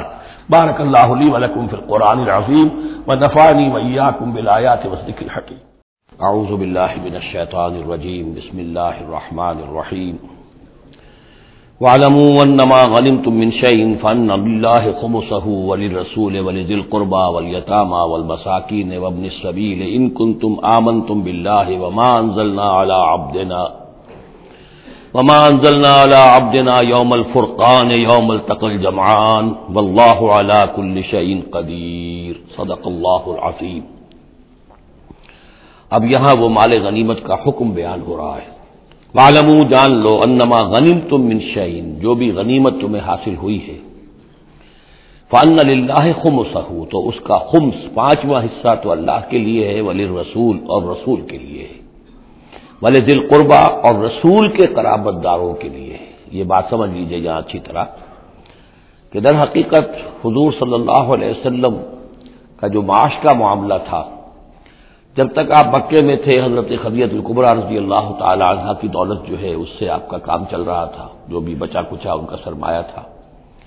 مدینے میں آ کر ظاہر بات ہے کہ اب آپ کے پاس اپنا کوئی ذریعہ معاش نہیں تھا، نہ آپ کوئی تجارت کرتے تھے، تو اب آپ کے اخراجات، اور پھر یہ کہ آپ کے بھی قرابت دار ہیں، آپ کی ازواج مطہرات ہیں، ان کے اخراجات کہاں سے آئیں گے؟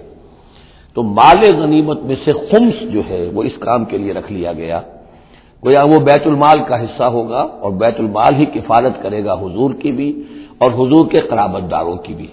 اس کے علاوہ اس بیت المال میں یتامہ والمساکین وابن السبیل، اس میں حصہ ہوگا یتیموں کے لیے بھی، اور مساکین اور محتاجوں کے لیے بھی، اور مسافروں کے لیے بھی۔ یہ گویا کہ 5واں حصہ مال غنیمت کا تو ہو گیا، سرکار سمجھ لیجیے، سرکاری ہو گیا، لیکن اس سرکار میں سب سے بڑا خرچ جو ہے وہ در حقیقت محمد رسول اللہ صلی اللہ علیہ وسلم کے ذاتی، آپ کے اخراجات، آپ کے ازواج مطہرات کا داد نفقہ، آپ کے قرابت داروں کا، ذوی القربی، جس میں آپ کو بھی تو ظاہر بات ہے کہ کچھ نہ کچھ صلہ رحمی آپ فرماتے تھے، تو اس کے لیے، اور یہ کہ یتیموں اور مساکین کے لیے، وابن السبیل۔ ان کنتم آمنتم باللہ، اگر تم ایمان رکھتے ہو اللہ پر، وما انزلنا علی عبدنا، اس شے پر جو ہم نے نازل کی اپنے بندے پر، یوم الفرقان، فیصلے کے دن، یعنی جو شے نازل کی وہ ہے غیبی امداد، نصرت غیبی، جو فرشتے آئے۔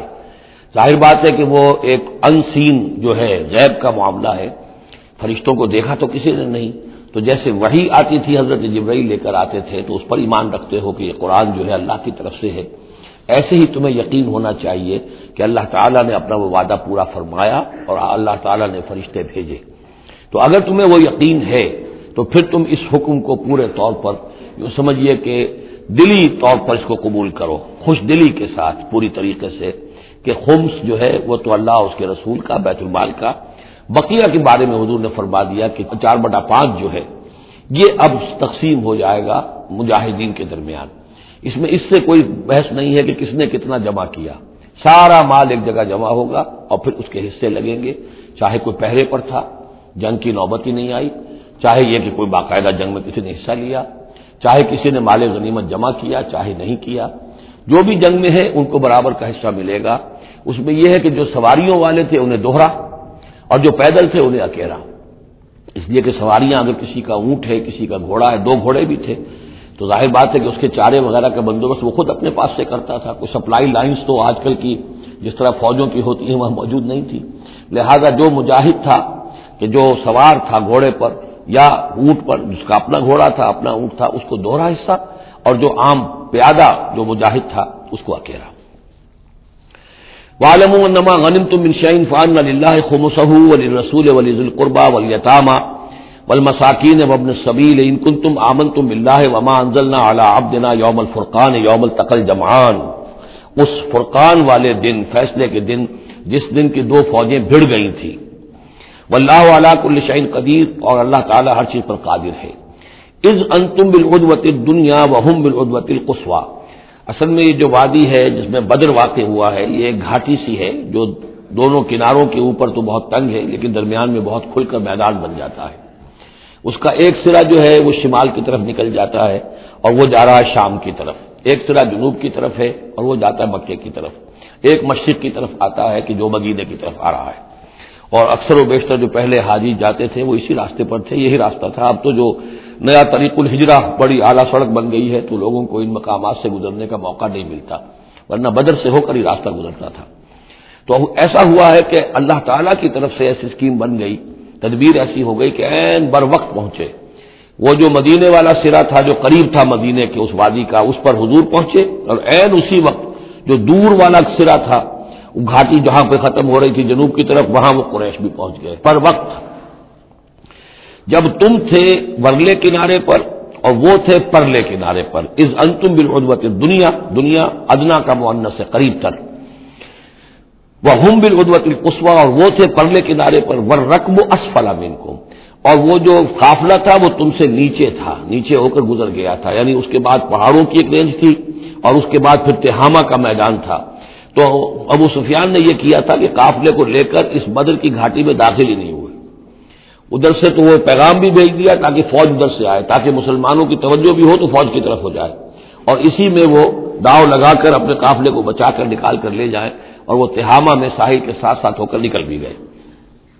وَلَوْ تَوَاعَدْتُمْ لَاخْتَلَفْتُمْ فِي الْمِيعَادِ, اور اگر تم لوگوں نے آپس میں معاہدہ کیا ہوتا کہ فلاں وقت پر ہمیں پہنچنا ہے, ہو سکتا ہے کہ تم ایک ساتھ نہ پہنچ سکتے, اختلاف ہو جاتا.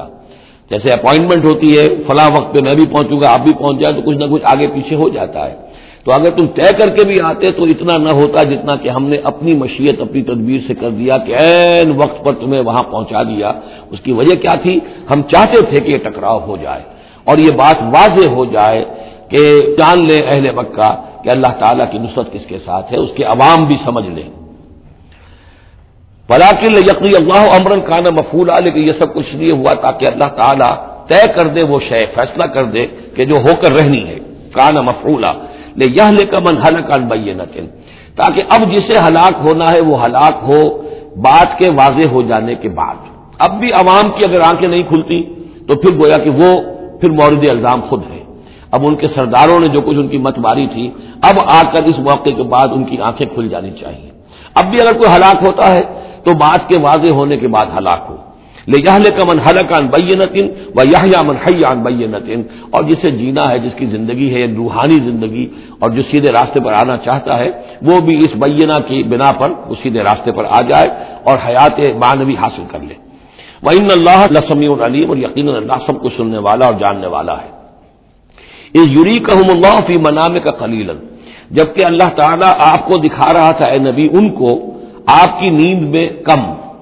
حضور نے خواب میں دیکھا کہ کوئی بڑی طاقت نہیں ہے، بڑی تھوڑی سی جمعیت ہے قریش کی جو آئی ہے، حالانکہ 1000 کا لشکر تھا. وَلَوْ أَرَاكَهُمْ كَثِيرًا، اور اگر آپ کو دکھایا ہوتا کہ وہ بڑی بڑی تعداد میں آ رہے ہیں، لَفَشِلْتُمْ، اور آپ نے وہ بات بتائی ہوتی صحابہ کرام کو، اپنے ساتھیوں کو، تو اے مسلمانوں پھر تم کمزوری دکھاتے، تم ڈھیلے پڑ جاتے. وَلَا تَنَازَعْتُمْ فِي الْأَمْرِ، اور معاملے کے اندر پھر کوئی ایک اور تنازع کھڑا ہو جاتا کہ ہمیں یہاں جنگ کرنی بھی چاہیے کہ نہیں. وَلَٰكِنَّ اللَّهَ سَلَّمَ، لیکن اللہ تعالیٰ نے سلامتی پیدا فرما دی. إِنَّهُ عَلِيمٌ بِذَاتِ الصُّدُورِ، یقیناً وہ جو کچھ سینوں کے اندر ہے اس سے واقف ہے. اس کی توجہ یہ کی ہے مفسرین نے کہ اگرچہ نبی کا خواب جھوٹا نہیں ہو سکتا، یہ نہیں تھا کہ حضور کو جو خواب دکھایا گیا وہ غلط تھا، اصل میں ان کی جو معنوی حقیقت تھی وہ دکھا دی گئی. ایک ہے کسی شے کے اندر جو کمیت ہے، کوانٹیٹیو ایلیمنٹ ہے اس کا، ایک ہے جو اس کی کیفیت ہے، جو اس کے اندر اصل حقیقت ہے. تو یہ بات جو ہے اچھی طرح سمجھ لینے کی ہے کہ مکے سے جو اصل نفری آئی تھی وہ تو ان عوام الناس کی تھی کہ جن کو معلوم تھا کہ محمد ہمارے بہترین آدمی ہے صلی اللہ علیہ وسلم، اور جو ان کے ساتھی ہیں وہ ہمارے گلِ سرسبد ہیں، ہمارے خاندان کے قریش کے بہترین لوگ ہیں. اور پھر یہ کہ انہوں نے کوئی جرم نہیں کیا ہے، کوئی ظلم نہیں کیا ہے، وہ صرف ایک خدا واحد کا کے ماننے والے اور جو ہے وہ نیکیوں کا حکم دینے والے ہیں. تو جو ان کے ہاں جو بھی جس کو ہم کہتے ہیں سائلنٹ میجورٹی، عوام الناس، ان کے دل اپنے لیڈروں کے ساتھ نہیں تھے. آ تو گئے تھے، وہ ظاہر ان کا جبر تھا، ان کا فیصلہ تھا، لیڈروں کا حکم تھا، آ گئے تھے، لیکن مارے باندھے کو آئے ہوئے تھے. ان کے دلوں کے اندر وہ بات نہیں تھی کہ جو کسی ایسے لشکر میں ہوتی ہے کہ جو سمجھتا ہے اپنے آپ کو برحق، ہم حق کے لیے لڑ رہے ہیں. تو اس کے اندر جو طاقت ہوتی ہے اس لڑنے والے کے اندر، وہ اس شخص میں نہیں ہوتی کہ جو مارے باندھے کو لے آیا گیا ہو اور خود اسے اپنے دل میں یہ یقین نہ ہو کہ میں حق کے لیے لڑ رہا ہوں. اس اعتبار سے معنوی طور پر جو ان کی کیفیت تھی اس کے اعتبار سے وہ واقعتاً کم تھے. تو حضور کو خواب میں اللہ تعالیٰ نے ان کی اصل حقیقت دکھائی. وَإِذْ يُرِيكُمُوهُمْ إِذْ الْتَقَيْتُمْ فِي أَعْيُنِكُمْ قَلِيلًا وَيُقَلِّلُكُمْ فِي أَعْيُنِهِمْ. مزید برآں اللہ نے یہ کیا کہ جب دونوں لشکر ٹکرائے ہیں تو ایسی کیفیت پیدا کر دی کہ مسلمانوں کو بھی وہ تھوڑے لگ رہے تھے کہ کوئی زیادہ لوگ نہیں ہیں، اور انہیں بھی مسلمان تھوڑے نظر آ رہے تھے. یعنی یہ کہ ہر صورت اللہ نے ایسی بنا دی تھی کہ جنگ ہو اور ڈٹ کر ہو، تاکہ یہ صورتحال جو ہے یوم الفرقان ہونا اس کا بالکل واضح ہو جائے. اگر کسی وجہ سے وہ کنی کترا جاتا معاملہ اور جنگ نہ ہوتی، مقابلہ نہ ہوتا، تو جس طریقے سے کہ اللہ اس کو فیصلہ کن دن بنا دینا چاہتا تھا، یوم الفرقان، فیصلے کا دن، وہ صورتحال پیدا نہ ہوتی. لَيَقْضِيَ اللَّهُ أَمْرًا كَانَ مَفْعُولًا، تاکہ اللہ پورا کر دے اس معاملے کو کہ جو ہونے والا ہی تھا. وَإِلَى اللَّهِ تُرْجَعُ الْأُمُورُ، اور تمام معاملات بالآخر تو اللہ ہی کی طرف لوٹا دیے جائیں گے. يَا أَيُّهَا الَّذِينَ آمَنُوا إِذَا لَقِيتُمْ فِئَةً فَاثْبُتُوا، اہل ایمان جب بھی اب چونکہ دور شروع ہو گیا ہے، اب تمہاری جد و جہد جو ہے وہ آخری مرحلے میں داخل ہو چکی ہے، مسلح تصادم کا آغاز ہو چکا ہے. اور یہ تو ابھی پہلی جنگ ہے، ابھی جنگیں اور آنی ہیں، اگلے ہی سال غزوہ احد ہو گیا. جب بھی تمہارا مقابلہ ہو کسی فوج سے، فثبتو، پہلا حکم تو یہ ہے کہ پھر ثابت قدم رہو، قدم جمائے رکھو. دوسرا حکم وَاذْكُرُوا اللَّهَ كَثِيرًا، اور اللہ کا ذکر کرو کثرت کے ساتھ، لَعَلَّكُمْ تُفْلِحُونَ، تاکہ تم فلاح پاؤ. تمہاری جو طاقت ہے وہ اللہ تعالیٰ کے بھروسے پر ہے. وَاصْبِرْ وَمَا صَبْرُكَ إِلَّا بِاللَّهِ، ایک بندہ مومن کا صبر جو ہے وہ اللہ کے بھروسے پر ہے. لہذا اللہ یاد رہے گا، اللہ کے ساتھ قلبی تعلق، روحانی تعلق استوار ہوگا تو تم ثابت قدم رہو گے. اور اگر اللہ سے رشتہ ٹوٹ گیا، قلبی رشتہ اور روحانی رشتہ، تو پھر تمہارے اندر جان نہیں ہوگی. اور تیسرا حکم وہ اطیع اللہ ورسولہ، اور دیکھو تیسرا حکم یہ ہے کہ جو ڈسپلن ہے اس کی پابندی کرو، حکم مانو اللہ کا اور اس کے رسول کا. اب ویسے تو یہاں اللہ کا حکم بھی کہا گیا ہے، ظاہر بات ہے کہ وہاں تو ہر وقت جو حکم آتا تھا وہ رسول کا حکم آتا تھا، اس لیے کہ قرآن بھی آ رہا ہے تو رسول کی زبان سے ادا ہو رہا ہے، اور رسول اپنی جانب سے اپنی اجتہاد کے تحت، اپنی رائے کے تحت، اپنی تدبیر کے تحت کوئی رائے دے رہے ہیں تو بھی حضور کی زبان مبارک سے ادا ہو رہا ہے. تو ویسے کہنے کو یہ اللہ اور اس کے رسول کی اطاعت کرو، لیکن عملاً وہ رسول اطاعت بن جاتی ہے.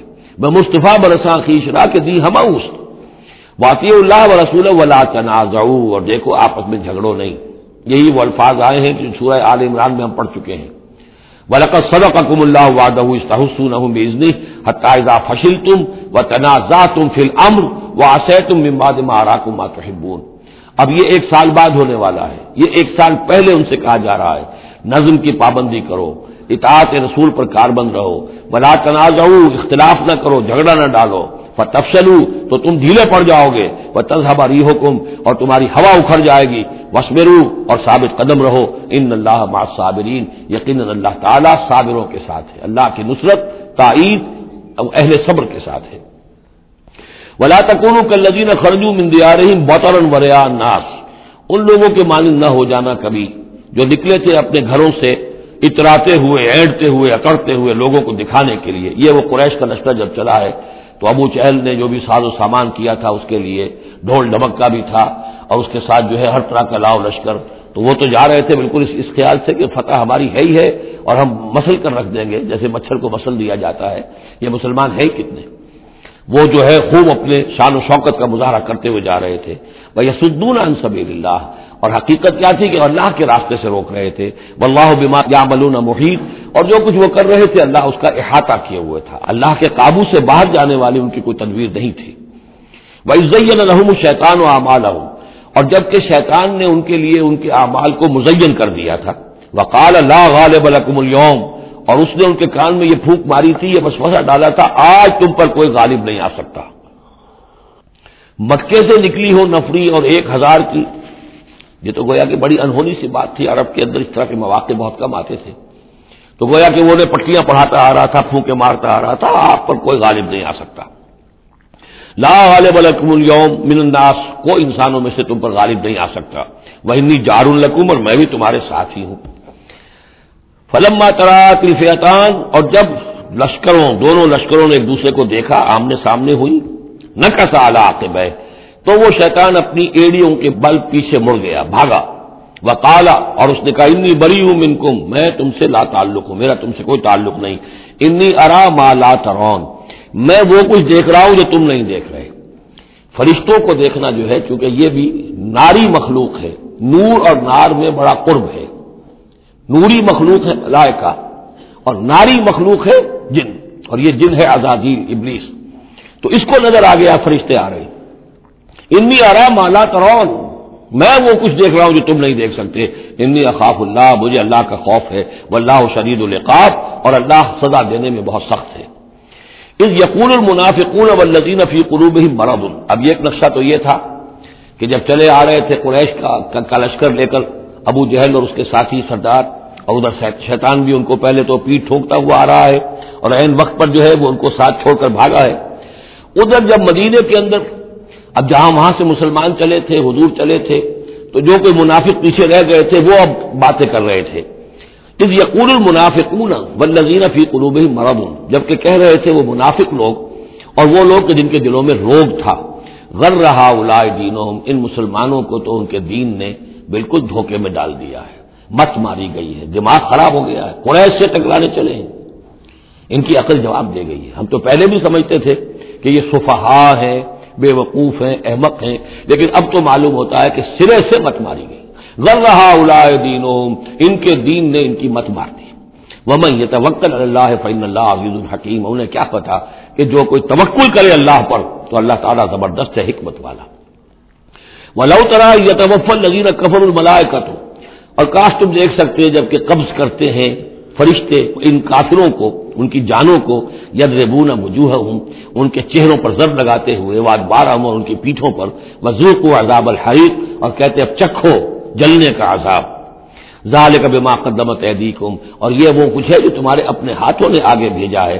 وَأَنَّ اللَّهَ لَيْسَ بِظَلَّامٍ لِّلْعَبِيدِ، اور یہ کہ اللہ تو ہرگز اپنے بندوں کے حق میں ظالم نہیں ہے، ظلم کرنے والا نہیں ہے۔ کداب آل فرعون والذین من قبلہم، جیسے کہ معاملہ ہوا آل فرعون کا اور ان کا جو ان سے پہلے تھے۔ آل فرعون سے پہلے قوم شعیب سے پہلے سدوم اور عبورہ کی بستیاں، ان سے پہلے قوم سمود، ان سے پہلے قوم عاد، ان سے پہلے قوم نوح، یہ ہم سورہ اعراف کے اندر یہ ساری چیزیں پڑھ کر آئیں۔ کداب آل فرعون والذین من قبلہم کفروا بآیات اللہ، انہوں نے بھی اللہ کی آیات کا کفر کیا۔ فأخذهم اللہ بذنوبہم، تو اللہ نے پکڑ لیا انہیں ان کے گناہوں کی پاداش میں۔ ان اللہ قوی شدید العقاب، یقیناً اللہ تعالیٰ قوی ہے، قوت والا ہے، زور آور ہے، اور سزا دینے میں سخت ہے۔ ذالک بان اللہ لم یکن مغیرا نعمۃ انعمھا علی قوم حتی یغیروا ما بانفسہم، یہ اس لیے ہے کہ اللہ تعالیٰ کا یہ طریقہ نہیں ہے کہ کوئی نعمت جو اس نے کسی قوم کو دی ہو اس میں تغیر کر دے جب تک کہ وہ قوم اپنے اندر کی کیفیت کو متغیر نہ کر دے۔ یعنی یہ ہر قوم جو اٹھی تھی اسی شکل میں اٹھی تھی کہ اللہ تعالیٰ نے ایک نبی بھیجا. جیسے کہ قوم ہود ختم ہوئی تو حضرت ہود اور ان کے ساتھیوں کے ذریعے سے ایک نئی قوم وجود میں آئی جو آگے چل کر سمود کہلائی. تو یہ لوگ کون تھے؟ یہ لوگ تھے جن کو اللہ نے نعمت دی تھی، انعام دیا تھا، احسان کیا تھا، ایمان انہیں ملا تھا. لیکن جب انہوں نے اپنی اس نعمتوں کو بدل دیا، کفر کی روش پر آ گئے، توحید کی پگڈنڈی چھوڑ کر، توحید کی شعارات کو چھوڑ کر شرک کی پگڈنڈیوں پہ مڑ گئے، تو پھر اللہ تعالیٰ کی نعمت بھی تبدیل ہو جاتی ہے. اللہ تعالیٰ نعمت سلب کر لیتا ہے، انعام کی جگہ پر اللہ کا عذاب آ جاتا ہے. ذالک بأن اللہ لم یکن مغیرا نعمۃ انعمھا علی قوم حتی یغیروا ما بانفسہم. یہ ہے جو مضمون آگے بھی آئے گا سورہ رعد میں بھی، اور اس کو پھر یہ کہ اردو میں بھی ایک شعر میں لوگوں نے پیش کیا ہے کہ خدا نے آج تک اس قوم کی حالت نہیں بدلی، نہ ہو جس کو خیال آپ اپنی حالت کے بدلنے کا. قوموں کے اپنے اندر کے حالات بدلتے ہیں تو پھر تقدیر بدلتی ہے. صرف خواہش سے، وشفل تھنکنگ سے، امانی سے کوئی بات نہیں ہوا کرتی. اور قوم ظاہر بات ہے کہ افراد پر مشتمل ہوتی ہے. پہلے کچھ افراد بدلیں گے، ان کے اندر قلب ماہیت ہوگی، ان کا باطن بدلے گا، ان کی سوچ، ان کے نظریات، ان کے خیالات، ان کے مقاصد، ان کی دلچسپیاں، ان کی امنگیں تبدیل ہو جائیں گی. یہ اندر کے بدلے ہوئے لوگ جو ہیں جب کثیر تعداد میں ہوں گے تو پھر یہ مل جل کر زور لگائیں گے، طاقت لگائیں گے، معاشرے کو بدل دیں گے، اور پھر یہ اس طریقے سے کہ انقلاب آئے گا. کیوں بجاں در رفت جہاں دیگر شود، جہاں کے دیگر شد جہاں دیگر شود. جب یہ قرآن کسی کے اندر اتر جاتا ہے، اس کے اندر ایک تبدیلی آ جاتی ہے، بالکل بدل جاتا ہے انسان اندرونی طور پر. اور یہ اندرونی تبدیلی ہے جو عالمی انقلاب تک ممتد ہو سکتی ہے. وَأَنَّ اللَّهَ سَمِيعٌ عَلِيمٌ، اللہ سب کچھ سننے والا جاننے والا ہے. کداب آل فرعون، جیسے کہ دستور تھا، جا ہوا معاملہ آل فرعون کا، وَالَّذِينَ مِن قَبْلِهِمْ، اور جو ان سے پہلے تھے، کذبوا بآیات ربہم، انہوں نے اپنے رب کی آیات کو جھٹلایا. وَأَهْلَكْنَاهُمْ بِذُنُوبِهِمْ، تو ہم نے ان کو ہلاک کر دیا ان کے گناہوں کی پاداش میں. وَأَغْرَقْنَا آلَ فِرْعَوْنَ، اور آل فرعون کو ہم نے غرق کر دیا. وَكُلٌّ كَانُوا ظَالِمِينَ، اور یہ سب کے سب ظالم تھے. اِنَّ شَرَّ الدَّوَابِّ عِندَ اللَّهِ الَّذِينَ كَفَرُوا فَهُمْ لَا يُؤْمِنُونَ، بدترین چوپائے اللہ کے نزدیک یہی لوگ ہیں، اللہ کے نزدیک جو کفر کرتے ہیں اور وہ ایمان نہیں لاتے. یعنی وہی جو ہم پڑھ چکے سورہ اعراف میں کہ یہ لوگ انسان نظر آتے ہیں، حقیقت میں انسان نہیں ہے. لَهُمْ قُلُوبٌ لَا يَفْقَهُونَ بِهَا وَلَهُمْ أَعْيُنٌ لَا يُبْصِرُونَ بِهَا وَلَهُمْ آذَانٌ لَا يَسْمَعُونَ بِهَا أُولَٰئِكَ كَالْأَنْعَامِ بَلْ هُمْ أَضَلُّ، وہ چوپایوں کے مانند ہیں بلکہ ان سے بھی گئے گزرے. اس لیے شرت دواب کہا گیا. تمام جانداروں میں اور جمان چوپایوں میں، جانوروں میں سب سے برے لوگ جو ہیں وہ یہ انسان نما حیوان ہیں کہ جن کے اندر عقل نہیں، جن کے اندر شعور نہیں، جو ایمان سے خالی ہیں اور کفر پر اور صرف دنیا کی لذتوں پر ریجھ گئے ہیں. الذین عاہدت منہم ثم ینقضون عہدہم فی کل مرۃ وہم لا یتقون، وہ لوگ کہ جن سے آپ نے اے نبی معاہدہ کیا تھا، پھر وہ ہر مرتبہ اپنا عہد توڑتے ہیں اور اس کا کوئی ڈر نہیں رکھتے.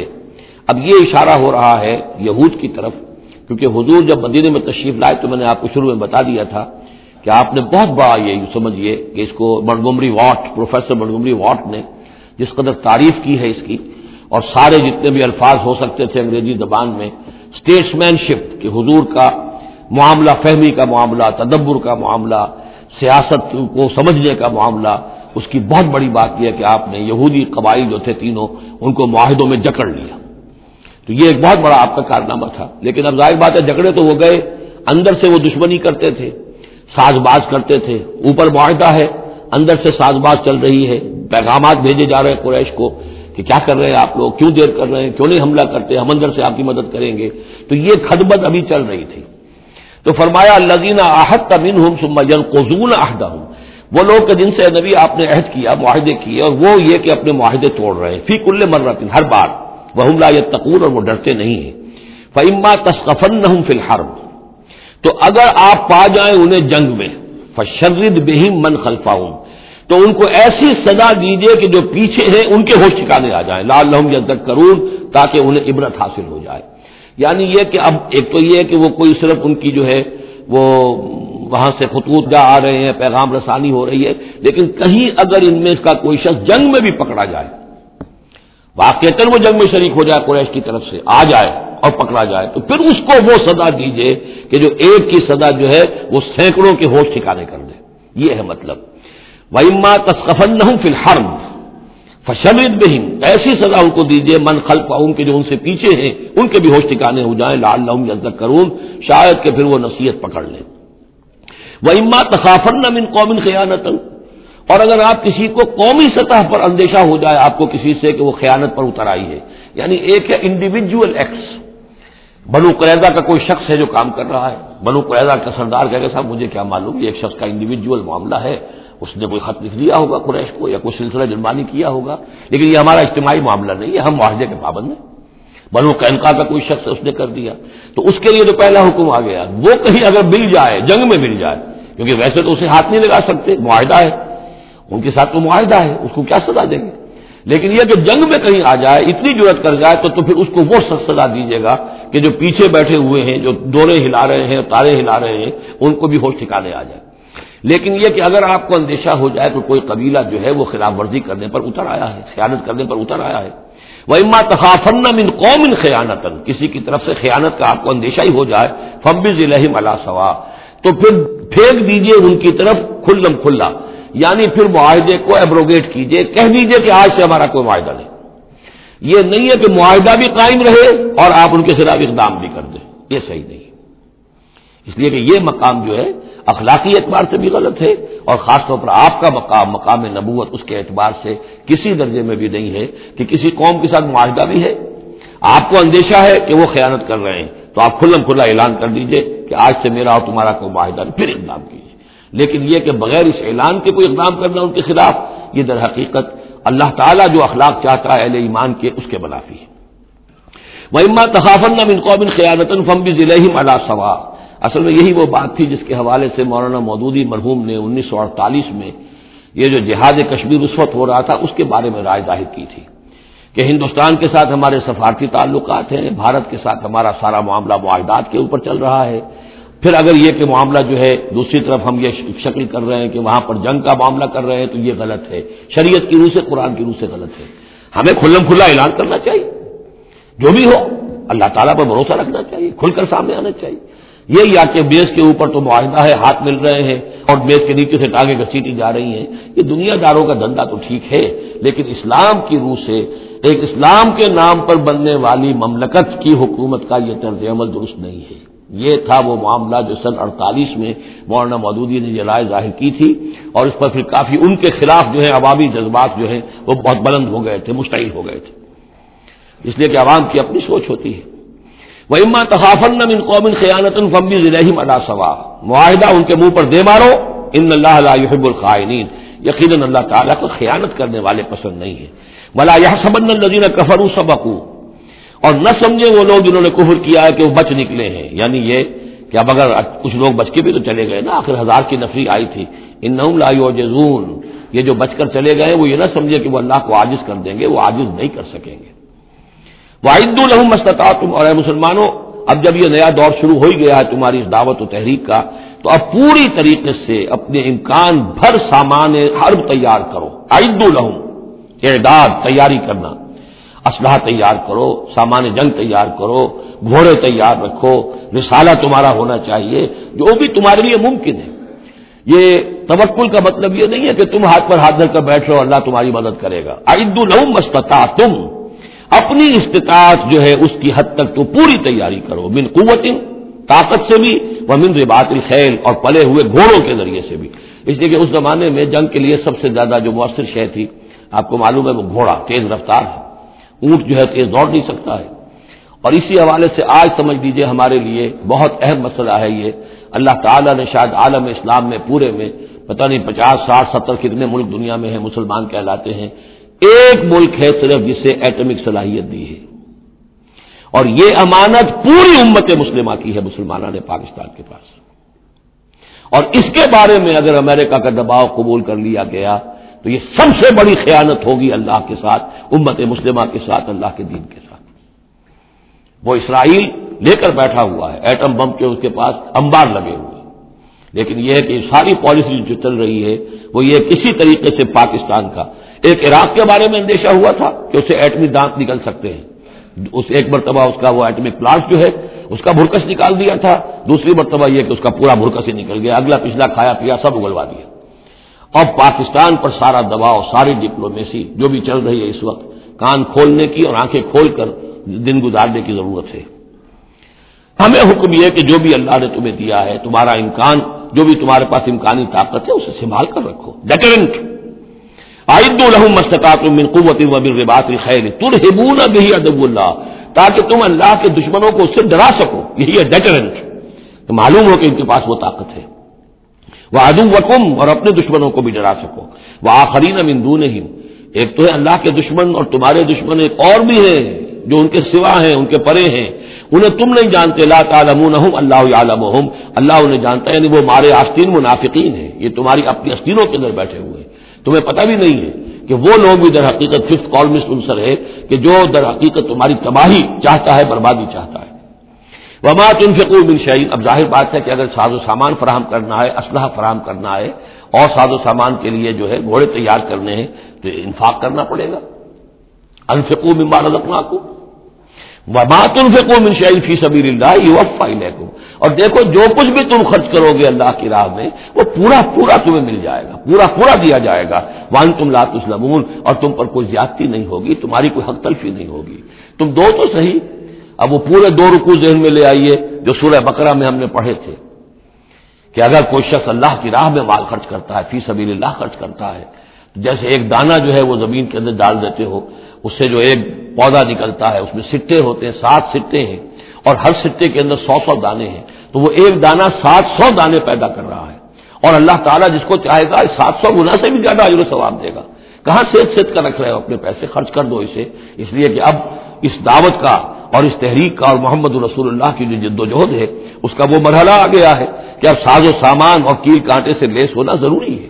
وَأَعِدُّوا لَهُم مَّا اسْتَطَعْتُم مِّن قُوَّةٍ وَمِن رِّبَاطِ الْخَيْلِ تُرْهِبُونَ بِهِ عَدُوَّ اللَّهِ وَعَدُوَّكُمْ وَآخَرِينَ مِن دُونِهِمْ لَا تَعْلَمُونَهُمْ اللَّهُ يَعْلَمُهُمْ وَمَا تُنْفِقُوا مِن شَيْءٍ فِي سَبِيلِ اللَّهِ يُوَفَّ إِلَيْكُمْ وَأَنْتُمْ لَا تُظْلَمُونَ وَإِن جَنَحُوا لِلسَّلْمِ فَانجَحْ لَهَا، اور اے نبی اگر وہ اپنے بازو، اپنے کندھے نیچے گرا دے امن کے لیے، صلح کے لیے، اگر قریش آمادہ ہو جاتے ہیں تو آپ بھی جھک جائیے، کوئی بات نہیں، صلح کر لیجیے۔ وَتَوَکَّلْ عَلَى اللَّهِ، اللہ پر توکل کیجیے، یعنی یہ کہ اگر وہ صلح کرنے کے اوپر آمادہ ہے، صلح کر لیجیے، اور ڈریے نہیں کہ ہو سکتا ہے وہ چال چل رہے ہوں، نہیں، صلح کا جواب صلح سے دیجیے، لیکن یہ کہ اللہ پر توکل کیجیے۔ وہو السمیع، وہ سب کچھ جان، انہ هو السمیع العلیم، یقیناً وہ سب کچھ سننے والا اور جاننے والا ہے۔ وَإِن يُرِيدُوا يَخْدَعُوكَ، اور اگر وہ چاہتے ہو کہ آپ کو دھوکہ دے دیں، فَإِنَّ حَسْبَكَ اللَّهُ، تب بھی آپ نہ گھبرائیں، آپ کے لیے اللہ کافی ہے، اللہ کی طرف سے ضمانت ہے۔ هو الذی ایدک بنصرہ وبالمؤمنین، وہی تو ہے اللہ جس نے اے نبی آپ کی مدد کی ہے اپنی نصرت سے اور اہل ایمان کے ذریعے۔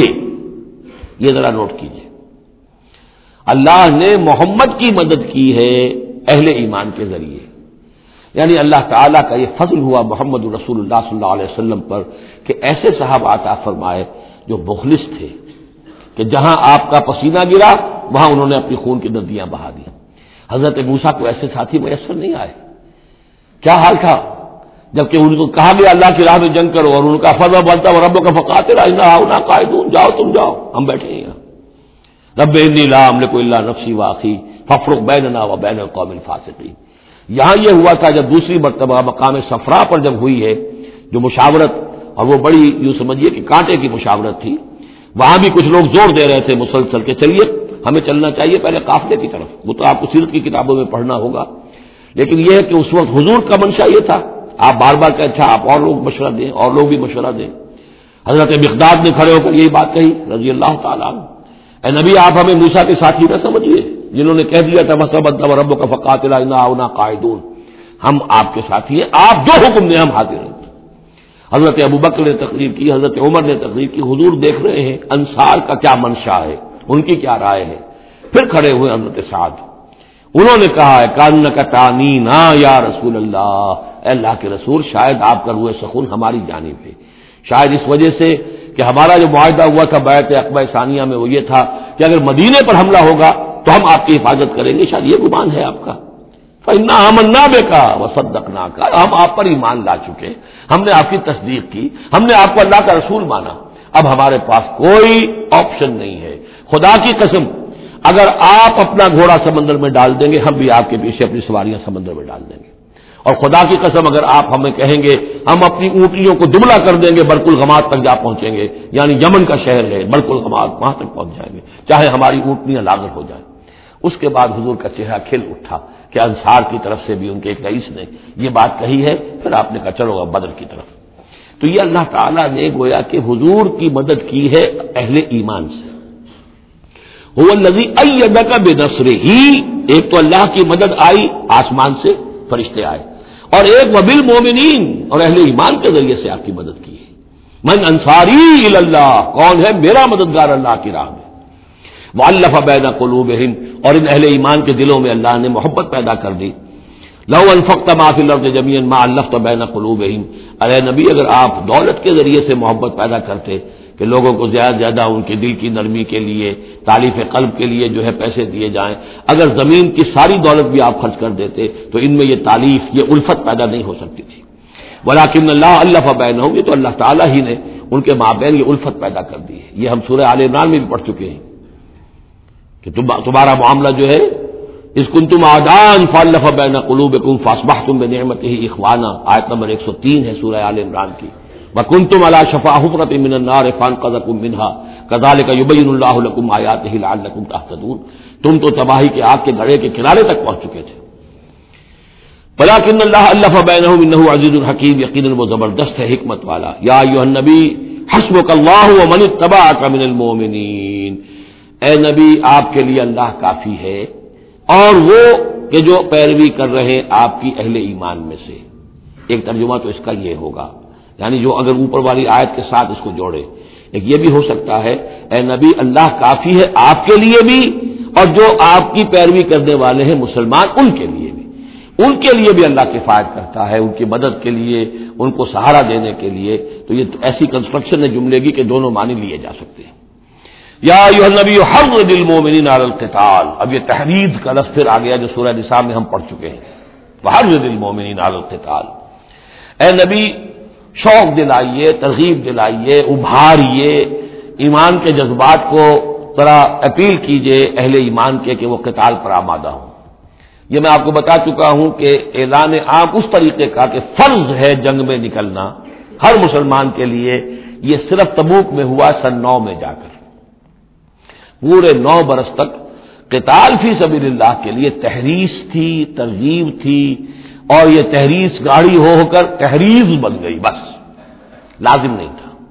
اسی لیے ہم سورہ نساء میں پڑھ چکے ہیں کہ اس کے باوجود جو اس ترغیب کی وجہ سے آگے بڑھے قتال کے لیے نکلے ان کے اونچے درجات ہیں, لیکن یہ کہ جن لوگوں کو چونکہ فرض عین نہیں کیا گیا تھا لہذا اگر کوئی نہیں نکلے تو ان کے اوپر کوئی مواخذہ نہیں. لیکن یہ کہ غزوہ تبوک میں نفیر عام تھی کہ ہر صاحب ایمان کا نکلنا ضروری ہے. حرض المؤمنین علی القتال ان یکن منکم 20 صابرون, اگر تم میں سے 20 ہوں گے صبر کرنے والے یغلبوا 200 تو وہ 200 پر غالب آ جائیں گے. وان یکن منکم 100, اور اگر ہوں گے تم میں سے 100 یغلبوا 1000, وہ غالب آ جائیں گے 1000 پر. من الذین کفروا, کافروں میں سے, بانہم قوم لا یفقہون, اس لیے کہ وہ سمجھ نہیں رکھتے. سمجھ سے مراد کیا ہے؟ انہیں اپنے موقف کی حقانیت کا یقین نہیں ہے. ایک شخص ہے جو جانتا میں حق پر ہوں, میں حق کے لیے لڑ رہا ہوں. ایک شخص ہے ڈل مل ہے, ایسے ہی لڑ رہا ہے, مارے باندھے کو لڑ رہا ہے, کسی کے کہے سے آ گیا, مرسینری ہے, تنخواہ یافتہ ہے اس لیے آ گیا. اب اس میں زمین و آسمان کا فرق ہوگا. تو ان لوگوں کو چونکہ وہ شے حاصل نہیں ہے لہذا ان کی حالت کیا ہے کہ اگر آپ 10 ہوں گے 100 پر غالب آ جائیں گے. لیکن اس کے بعد جو اگلی آیت آ رہی ہے وہ گویا کہ اس کی کچھ عرصے کے بعد یقیناً نازل ہوگی جو ہوئی ہوگی جو یہاں شامل کر دی گئی. الآن خفف اللہ عنکم, اب اللہ نے تم پر سے تخفیف کر دی ہے. وعلم ان فیکم ضعفا, اور اللہ کے علم میں ہے یہ بات کہ تمہارے اندر کچھ کمزوری آ گئی ہے. لیکن یہ کمزوری کیسے آئی ہے اس کو سمجھ لینا چاہیے. سابقون الاولون, مہاجرین اور انصار کے اندر کوئی کمزوری نہیں آئی معاذ اللہ. ابو بکر اور عمر میں یا سعد بن معاذ میں رضی اللہ تعالیٰ عنہ اجمعین, ان میں کوئی کمزوری نہیں آئی. لیکن جو نئے مسلمان آ رہے تھے جن کی ابھی تربیت نہیں ہوئی تھی, اوسط گر رہا ہے. ظاہر بات ہے جو نئے لوگوں کی تعداد بڑھ رہی ہے, جن کی تربیت اتنی نہیں ہوئی ہے, جن کے اندر ایمان ابھی اتنا گہرا نہیں اترا ہے, اتنا راسخ نہیں ہوا ہے, تو اس کے حوالے سے اب فرض کیجئے کہ 1000 کے اندر پہلے تو ایسے ہوتے تھے کچے پکے جو ہیں وہ 20 ہیں, 50 ہیں, 100 ہیں. اب یہ ہے کہ کل کی تعداد بڑھتی جا رہی ہے اگر, تو نتیجہ کیا ہوگا کہ اوسط جو ہے وہ گر جائے گی. اس اوسط کے اعتبار سے اب تمہارے اندر کچھ کمزوری آ گئی ہے. فَإِن يَكُن مِنْكُم مِّئَةٌ صَابِرَةٌ يَغْلِبُوا مِئَتَيْنِ. اب بھی یہ ہے کہ اگر تمہارے اندر 100 ہوں گے کہ جو صبر کرنے والے ہوں گے, وہ 200 پر غالب آ جائیں گے. وَإِن يَكُن مِّنْكُم أَلْفٌ, اور اگر تم میں سے 1000 ہوں گے, يَغْلِبُوا أَلْفَيْنِ بِإِذْنِ اللَّهِ, تو وہ 2000 پر غالب آ جائیں گے اللہ کے اذن سے. وَاللَّهُ مَعَ الصَّابِرِينَ, اور یقیناً اللہ صبر کرنے والوں کے ساتھ ہے. مَا كَانَ لِنَبِيٍّ أَن يَكُونَ لَهُ أَسْرَىٰ. اب یہ ایک اور بہت نازک معاملہ ہوا جو غزوہ بدر کے بعد, کہ وہ جو 70 قیدی پکڑے گئے ان کا کیا کیا جائے, جو قریش کے 70 قیدی. اب اس کی ایک شکل تو یہ تھی, مشاورت کی حضور نے, حضرت ابوبکر کی ایک رائے تھی, حضور کی اپنی رائے بھی وہی تھی, اس لیے کہ جو مزاج حضور کا تھا, آپ شفیق, نرم, رؤوف, رقیق القلب, یہی معاملہ حضرت ابوبکر کا تھا. حضرت عمر تھے سخت, اشدہم فی امر اللہ عمر. حضرت عمر کی یہ رائے تھی کہ ان سب کو قتل کر دینا چاہیے, اگر ہم نے فدیہ لے کر یا قوم معاف کر دیا ویسے ہی چھوڑ دیا, یہ پھر دوبارہ آئیں گے, کفر کو تقویت حاصل ہوگی. تو اس کو تو جب تک کہ کفر کی کمر ٹوٹ نہ جائے, یہ سانپ جو ہے جب تک کہ پوری طرح کچلا نہ جائے, اس وقت تک جو ہے ہمیں کوئی نرمی نہیں کرنی چاہیے. بلکہ وہ اس حد تک تھے کہ ہم میں سے یہ جو قیدی آئے ہیں جو ان کے قریب ترین عزیز ہوں, بس مہاجرین کے اندر وہ لوگ موجود تھے. قریش کے جو لوگ پکڑے گئے ہیں, تو مہاجر جو تھے یہاں صحابہ کرام, وہ بھی تو کرشی تھے, تو اپنے قریب ترین عزیزوں کو اپنے ہاتھ سے قتل کرے, یہ حضرت عمر کی رائے تھی. حضور صلی اللہ علیہ وسلم کی رائے اور حضرت ابوبکر کی رائے بھی یہ تھی کہ نہیں, نرمی کی جائے, فدیہ لے کر چھوڑ دیا جائے. فیصلہ ہو گیا, اس پر عمل ہو گیا. لیکن پھر جو یہ آیت اتری ہے یہ پھر بہت سخت ہے, اس میں اس فیصلے کو غلط قرار دیا گیا. اگرچہ فیصلہ ہو گیا ٹھیک ہے, لیکن یہ کہ اس کے اوپر گرفت ہوئی ہے کہ یہ نہیں ہونا چاہیے تھا. یہ مضمون بنیادی طور پر یہ سورہ محمد میں آئے گا صلی اللہ علیہ وسلم, اور وہاں تفصیل کے ساتھ اس کی پوری بات آ چکی ہے. اور چونکہ سورہ محمد سورہ بقرہ سے بھی پہلے نازل ہو چکی تھی, سورۃ القتال, اس حوالے سے یہ بات جو ہے بہت اہم ہے کہ اس میں یہ قاعدہ قانون آ چکا تھا. اس کے باوجود اس بات کا ہو جانا, یہ گویا کہ ایک طرح سے ایک کوتاہی ہوئی ہے, وقتی طور پر نظر انداز ہو گیا اللہ تعالیٰ کا مستقل حکم. ما کان لنبی ان یکون لہ اسریٰ, کسی نبی کے لیے یہ جائز نہیں ہے کہ اس کے پاس قیدی ہوں. حتی یسخن فی الارض, جب تک کہ زمین کے اندر خوب خوریزی نہ ہو لے, یعنی باطل کی قبر نہ توڑی جا چکی ہو, اس وقت تک قیدی رکھنا. قیدی رکھنے کا مطلب یہ کہ وہ زندہ رہیں گے, آج نہیں تو کل انہیں چھوڑنا پڑے گا. آپ چھوڑیں گے ان کو, وہ پھر کفر کی تقویت کا باعث بنیں گے. تریدون عرض الدنیا, تم دنیا کا ساز و سامان چاہتے ہو, یعنی فدیہ ملے گا, مال ملے گا. اب یہ ظاہر بات ہے کہ نہ حضور کی یہ نیت ہو سکتی تھی معاذ اللہ, اور نہ حضرت ابوبکر کی. لیکن اللہ تعالیٰ کا معاملہ ہے, جب وہ اپنے نبیوں کے اوپر بھی کبھی گرفت کرتا ہے تو بظاہر الفاظ بڑے سخت ہوتے ہیں, بظاہر بڑے سخت ہوتے ہیں, تو اس کے اندر وہ سختی موجود ہے. ظاہر بات ہے کہ یہ بات نہ حضور کے لیے نہ حضرت ابوبکر کے لیے. تریدون عرض الدنیا, تم دنیا کا سامان چاہتے ہو. واللہ یرید الاخرہ, اللہ کے پیش نظر آخرت ہے. سورہ محمد کی آیت نمبر 4 میں یہ پورا قانون آئے گا, ہم وہاں پڑھ لیں گے. واللہ عزیز الحکیم, اور اللہ تعالی عزیز اور حکیم ہے.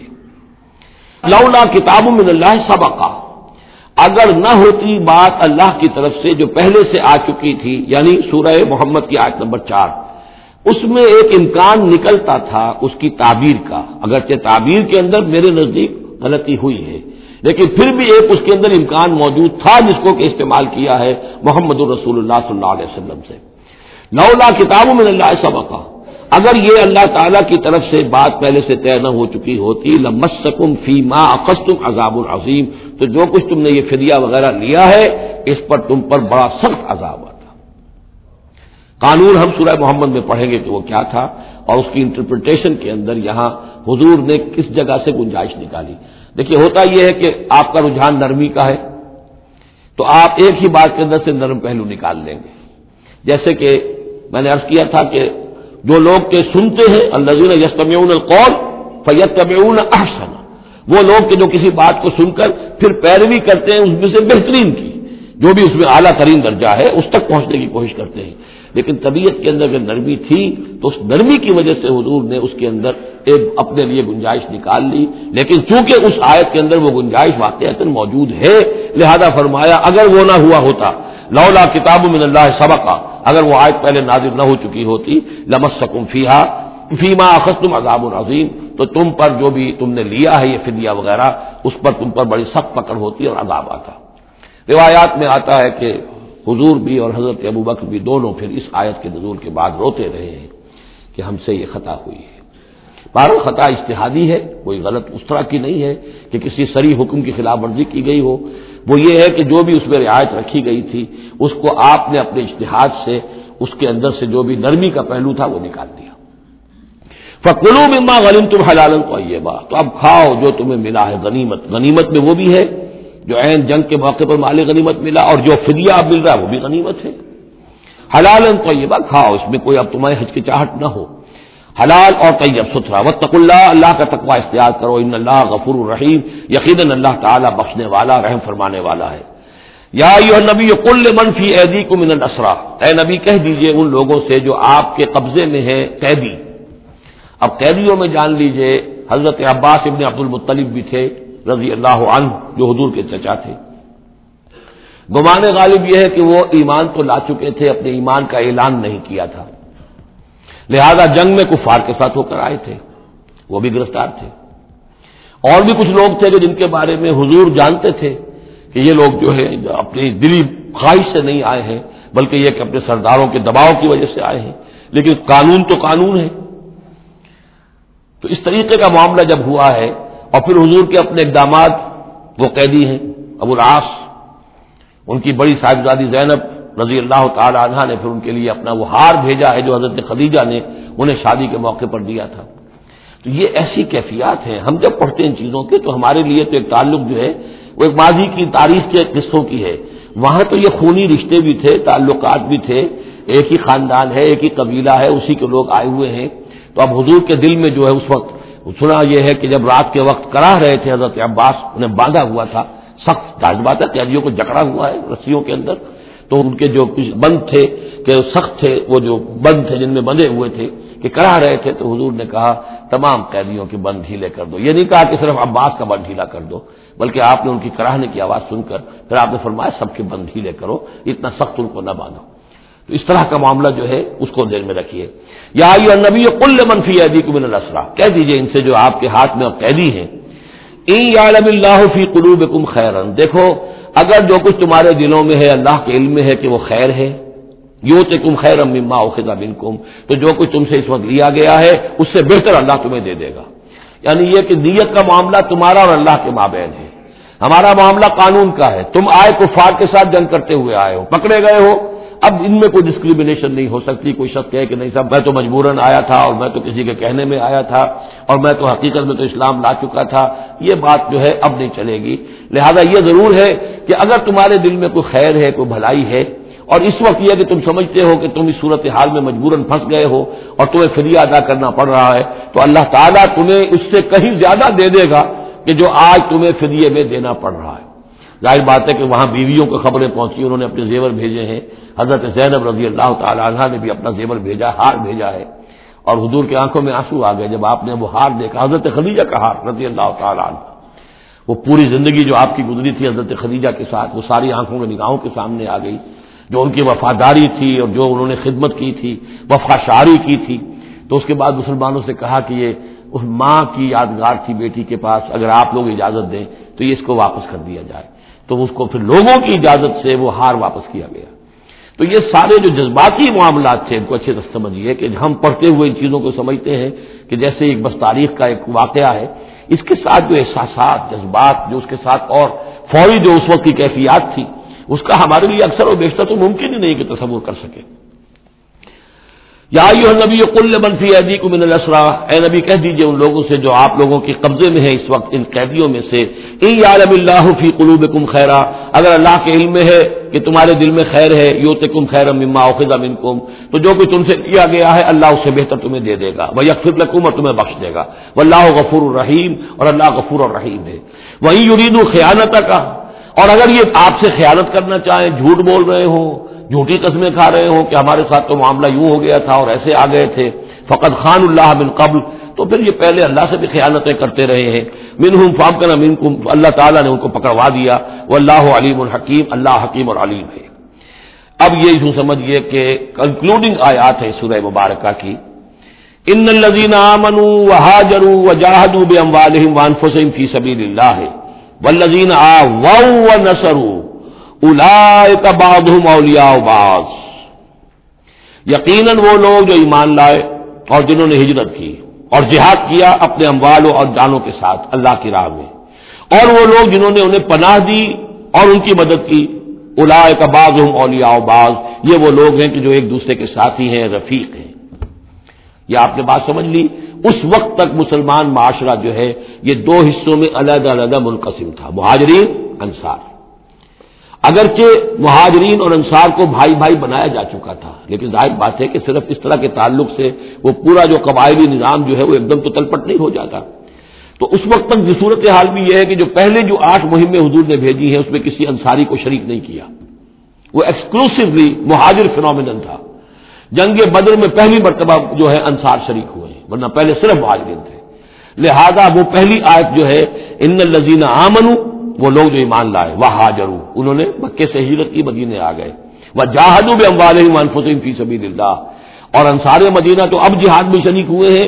یہ 1.5 سال سے اس جہاد میں پہلے سے چلے آ رہے ہیں کہ پوری 8 مہمیں جو پہلے کی ہیں وہ ایکسکلوسو جو ہیں وہ صرف مہاجرین نے کی ہیں. وجاہدوا باموالہم وانفسہم فی سبیل اللہ, یہ ایک طبقہ ہو گیا, ایک جماعت ہو گئی. والذین آووا, اور انصار کی شان کیا ہے, انہوں نے انہیں جگہ دی, پناہ دی, اپنے گھر تقسیم کر دیے, اپنی دکانیں تقسیم کر دی, اور اس طریقے سے مسلمانوں کے لیے اپنے دلوں میں بھی اور اپنے گھروں میں بھی پوری جگہ پیدا کی. اولئک بعضہم اولیاء بعض, انہوں نے مدد بھی کی, یہ سب ایک دوسرے کے ساتھی ہیں. والذین آمنوا ولم یہاجروا, اور وہ لوگ کہ جو ایمان لائے لیکن ہجرت نہیں کی, ما لکم من ولایتہم من شیء, تمہارا ان کے ساتھ اب کوئی تعلق نہیں. آگے چل کر سورہ نساء میں جو بعد میں نازل ہوئی ہیں پڑھ چکے ہیں ہم پہلے, ان میں تو یہ ہے کہ وہ کافر اور منافق قرار دیا گیا, ان کے ساتھ وہی سلوک کرو جو کافروں کے ساتھ ہے, انہیں پکڑو اور قتل کرو, الا یہ کہ کسی ایسی قبیلے سے ہوں جن کے ساتھ تمہارا معاہدہ ہو. وہ پورا قانون وہاں آ گیا ہے. لیکن یہاں بھی پہلی بات بتا دی گئی, اب کوئی ولایت باہمی تمہاری ان کے ساتھ نہیں ہے. یعنی فرض کیجئے کوئی شخص کہتا ہے میں تو ایمان لا چکا تھا, مجبوراً آیا تھا, آئے تھے, لیکن ہجرت کیوں نہیں کی؟ جب ہجرت نہیں کی تو اب تمہارا شمار ہوگا انہی لوگوں کے ساتھ جن کے ساتھ تم جنگ کر کے آئے ہو. تم یہ نہیں کہہ سکتے کہ میرا تعلق جو ہے اہل ایمان سے شمار کیا جانا چاہیے. والذین آمنوا ولم یہاجروا ما لکم من ولایتہم من شیء, تو کوئی تمہاری ان سے رفاقت نہیں ہے, کوئی تعلق نہیں ہے, کوئی عہد نہیں ہے, کوئی قول و قرار نہیں ہے. یہ آیت بھی معلوم ہوتا ہے کہ انہی جو اسیر تھے غزوہ بدر کے, انہی کی طرف اصل میں روح سکون ہے. حتی یہاجروا, جب تک کہ وہ ہجرت نہ کریں, ہاں واپس جائیں, فدیہ دے کر جائیں, پھر ہجرت کر کے آ جائیں تو ٹھیک ہے, پھر وہ مسلمانوں میں سے ہوں گے, تمہارے بھائی ہوں گے, تمہارے حمایتی ہوں گے اور تم ان کی حمایت کرو گے.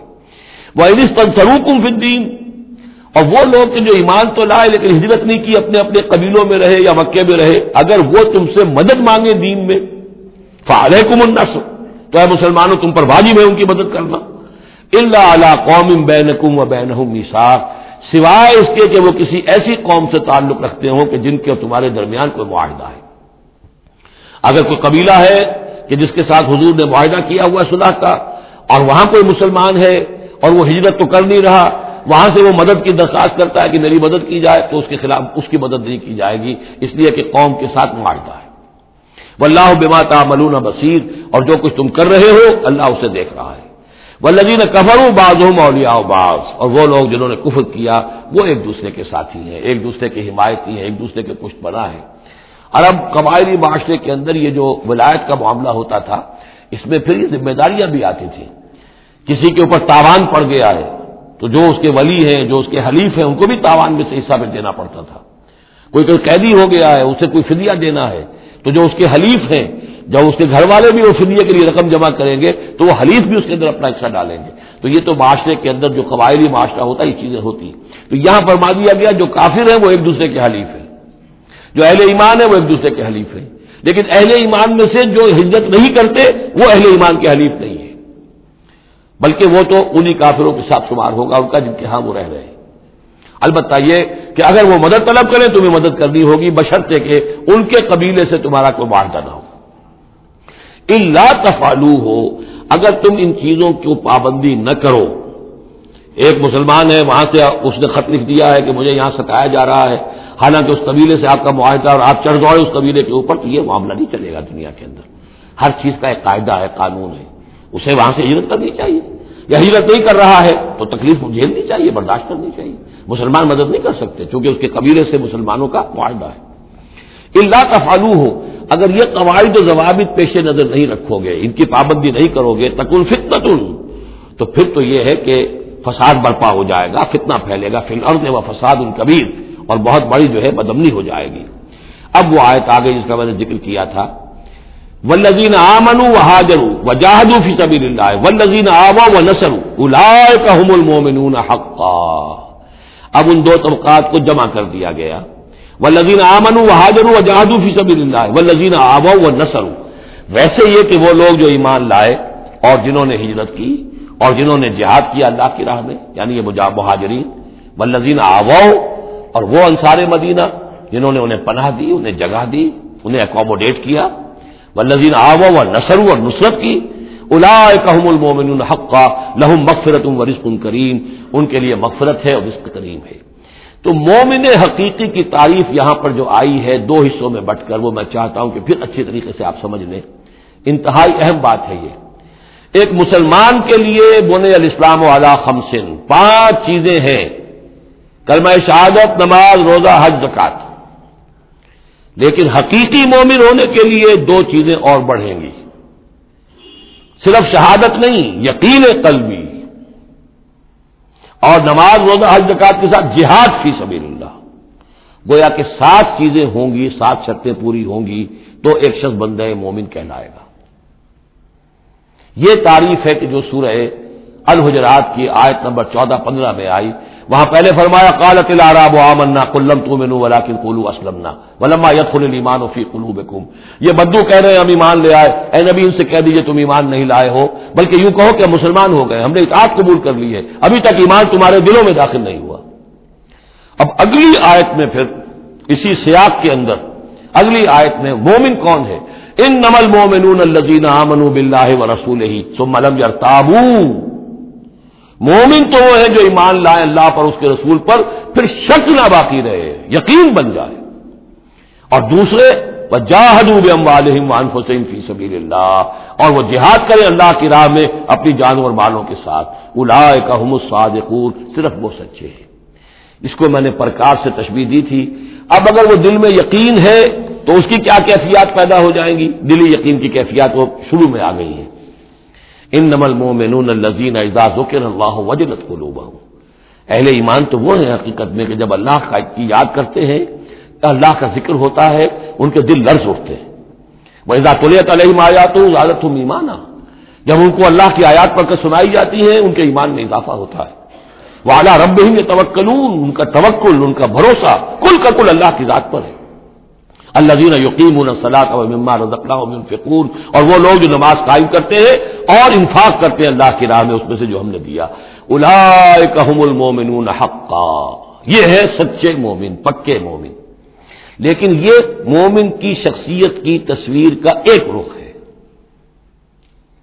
بدقسمتی سے ہمارے ہاں یہ 2 رخ علیحدہ ہو گئے. معاملہ یہ ہے کہ یہ ہے ایک ورق، اس ورق کا ایک صفحہ یہ ہے، ایک صفحہ یہ ہے. یہ انسیپریبل ہے، صفحات کو جدا نہیں کر سکتے آپ. ورق ایک ہے، اس کا ایک رخ یہ ہے صفحہ، ایک رخ یہ ہے صفحہ. مومن کی شخصیت کا ایک صفحہ، اس کی تصویر کا ایک رخ یہ ہے. دل میں یقین ہے، اللہ کی یاد کرتا ہے، دل لرزتا ہے، آیات قرآنی پڑھتا ہے یا سنتا ہے، دل میں ایمان بڑھتا ہے. ہر معاملے میں توکل، اس کا بھروسہ اللہ کی ذات پر ہے.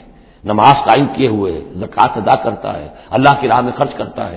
یہ شخصیت کا ایک رخ ہو گیا اولئک ھم المؤمنون حقا. لیکن یہ ایک رخ ہے، اور دوسرا رخ کیا ہے؟ والذین آمنوا وہاجروا وجاہدوا فی سبیل اللہ والذین آووا ونصروا اولئک ھم المؤمنون حقا. اور وہ لوگ جو ایمان لائے، جنہوں نے ہجرت کی، جنہوں نے جہاد کیا اللہ کی راہ میں، اور وہ لوگ جنہوں نے انہیں جگہ دی، پناہ دی اور ان کی مدد کی، یہ ہے مومن سچے.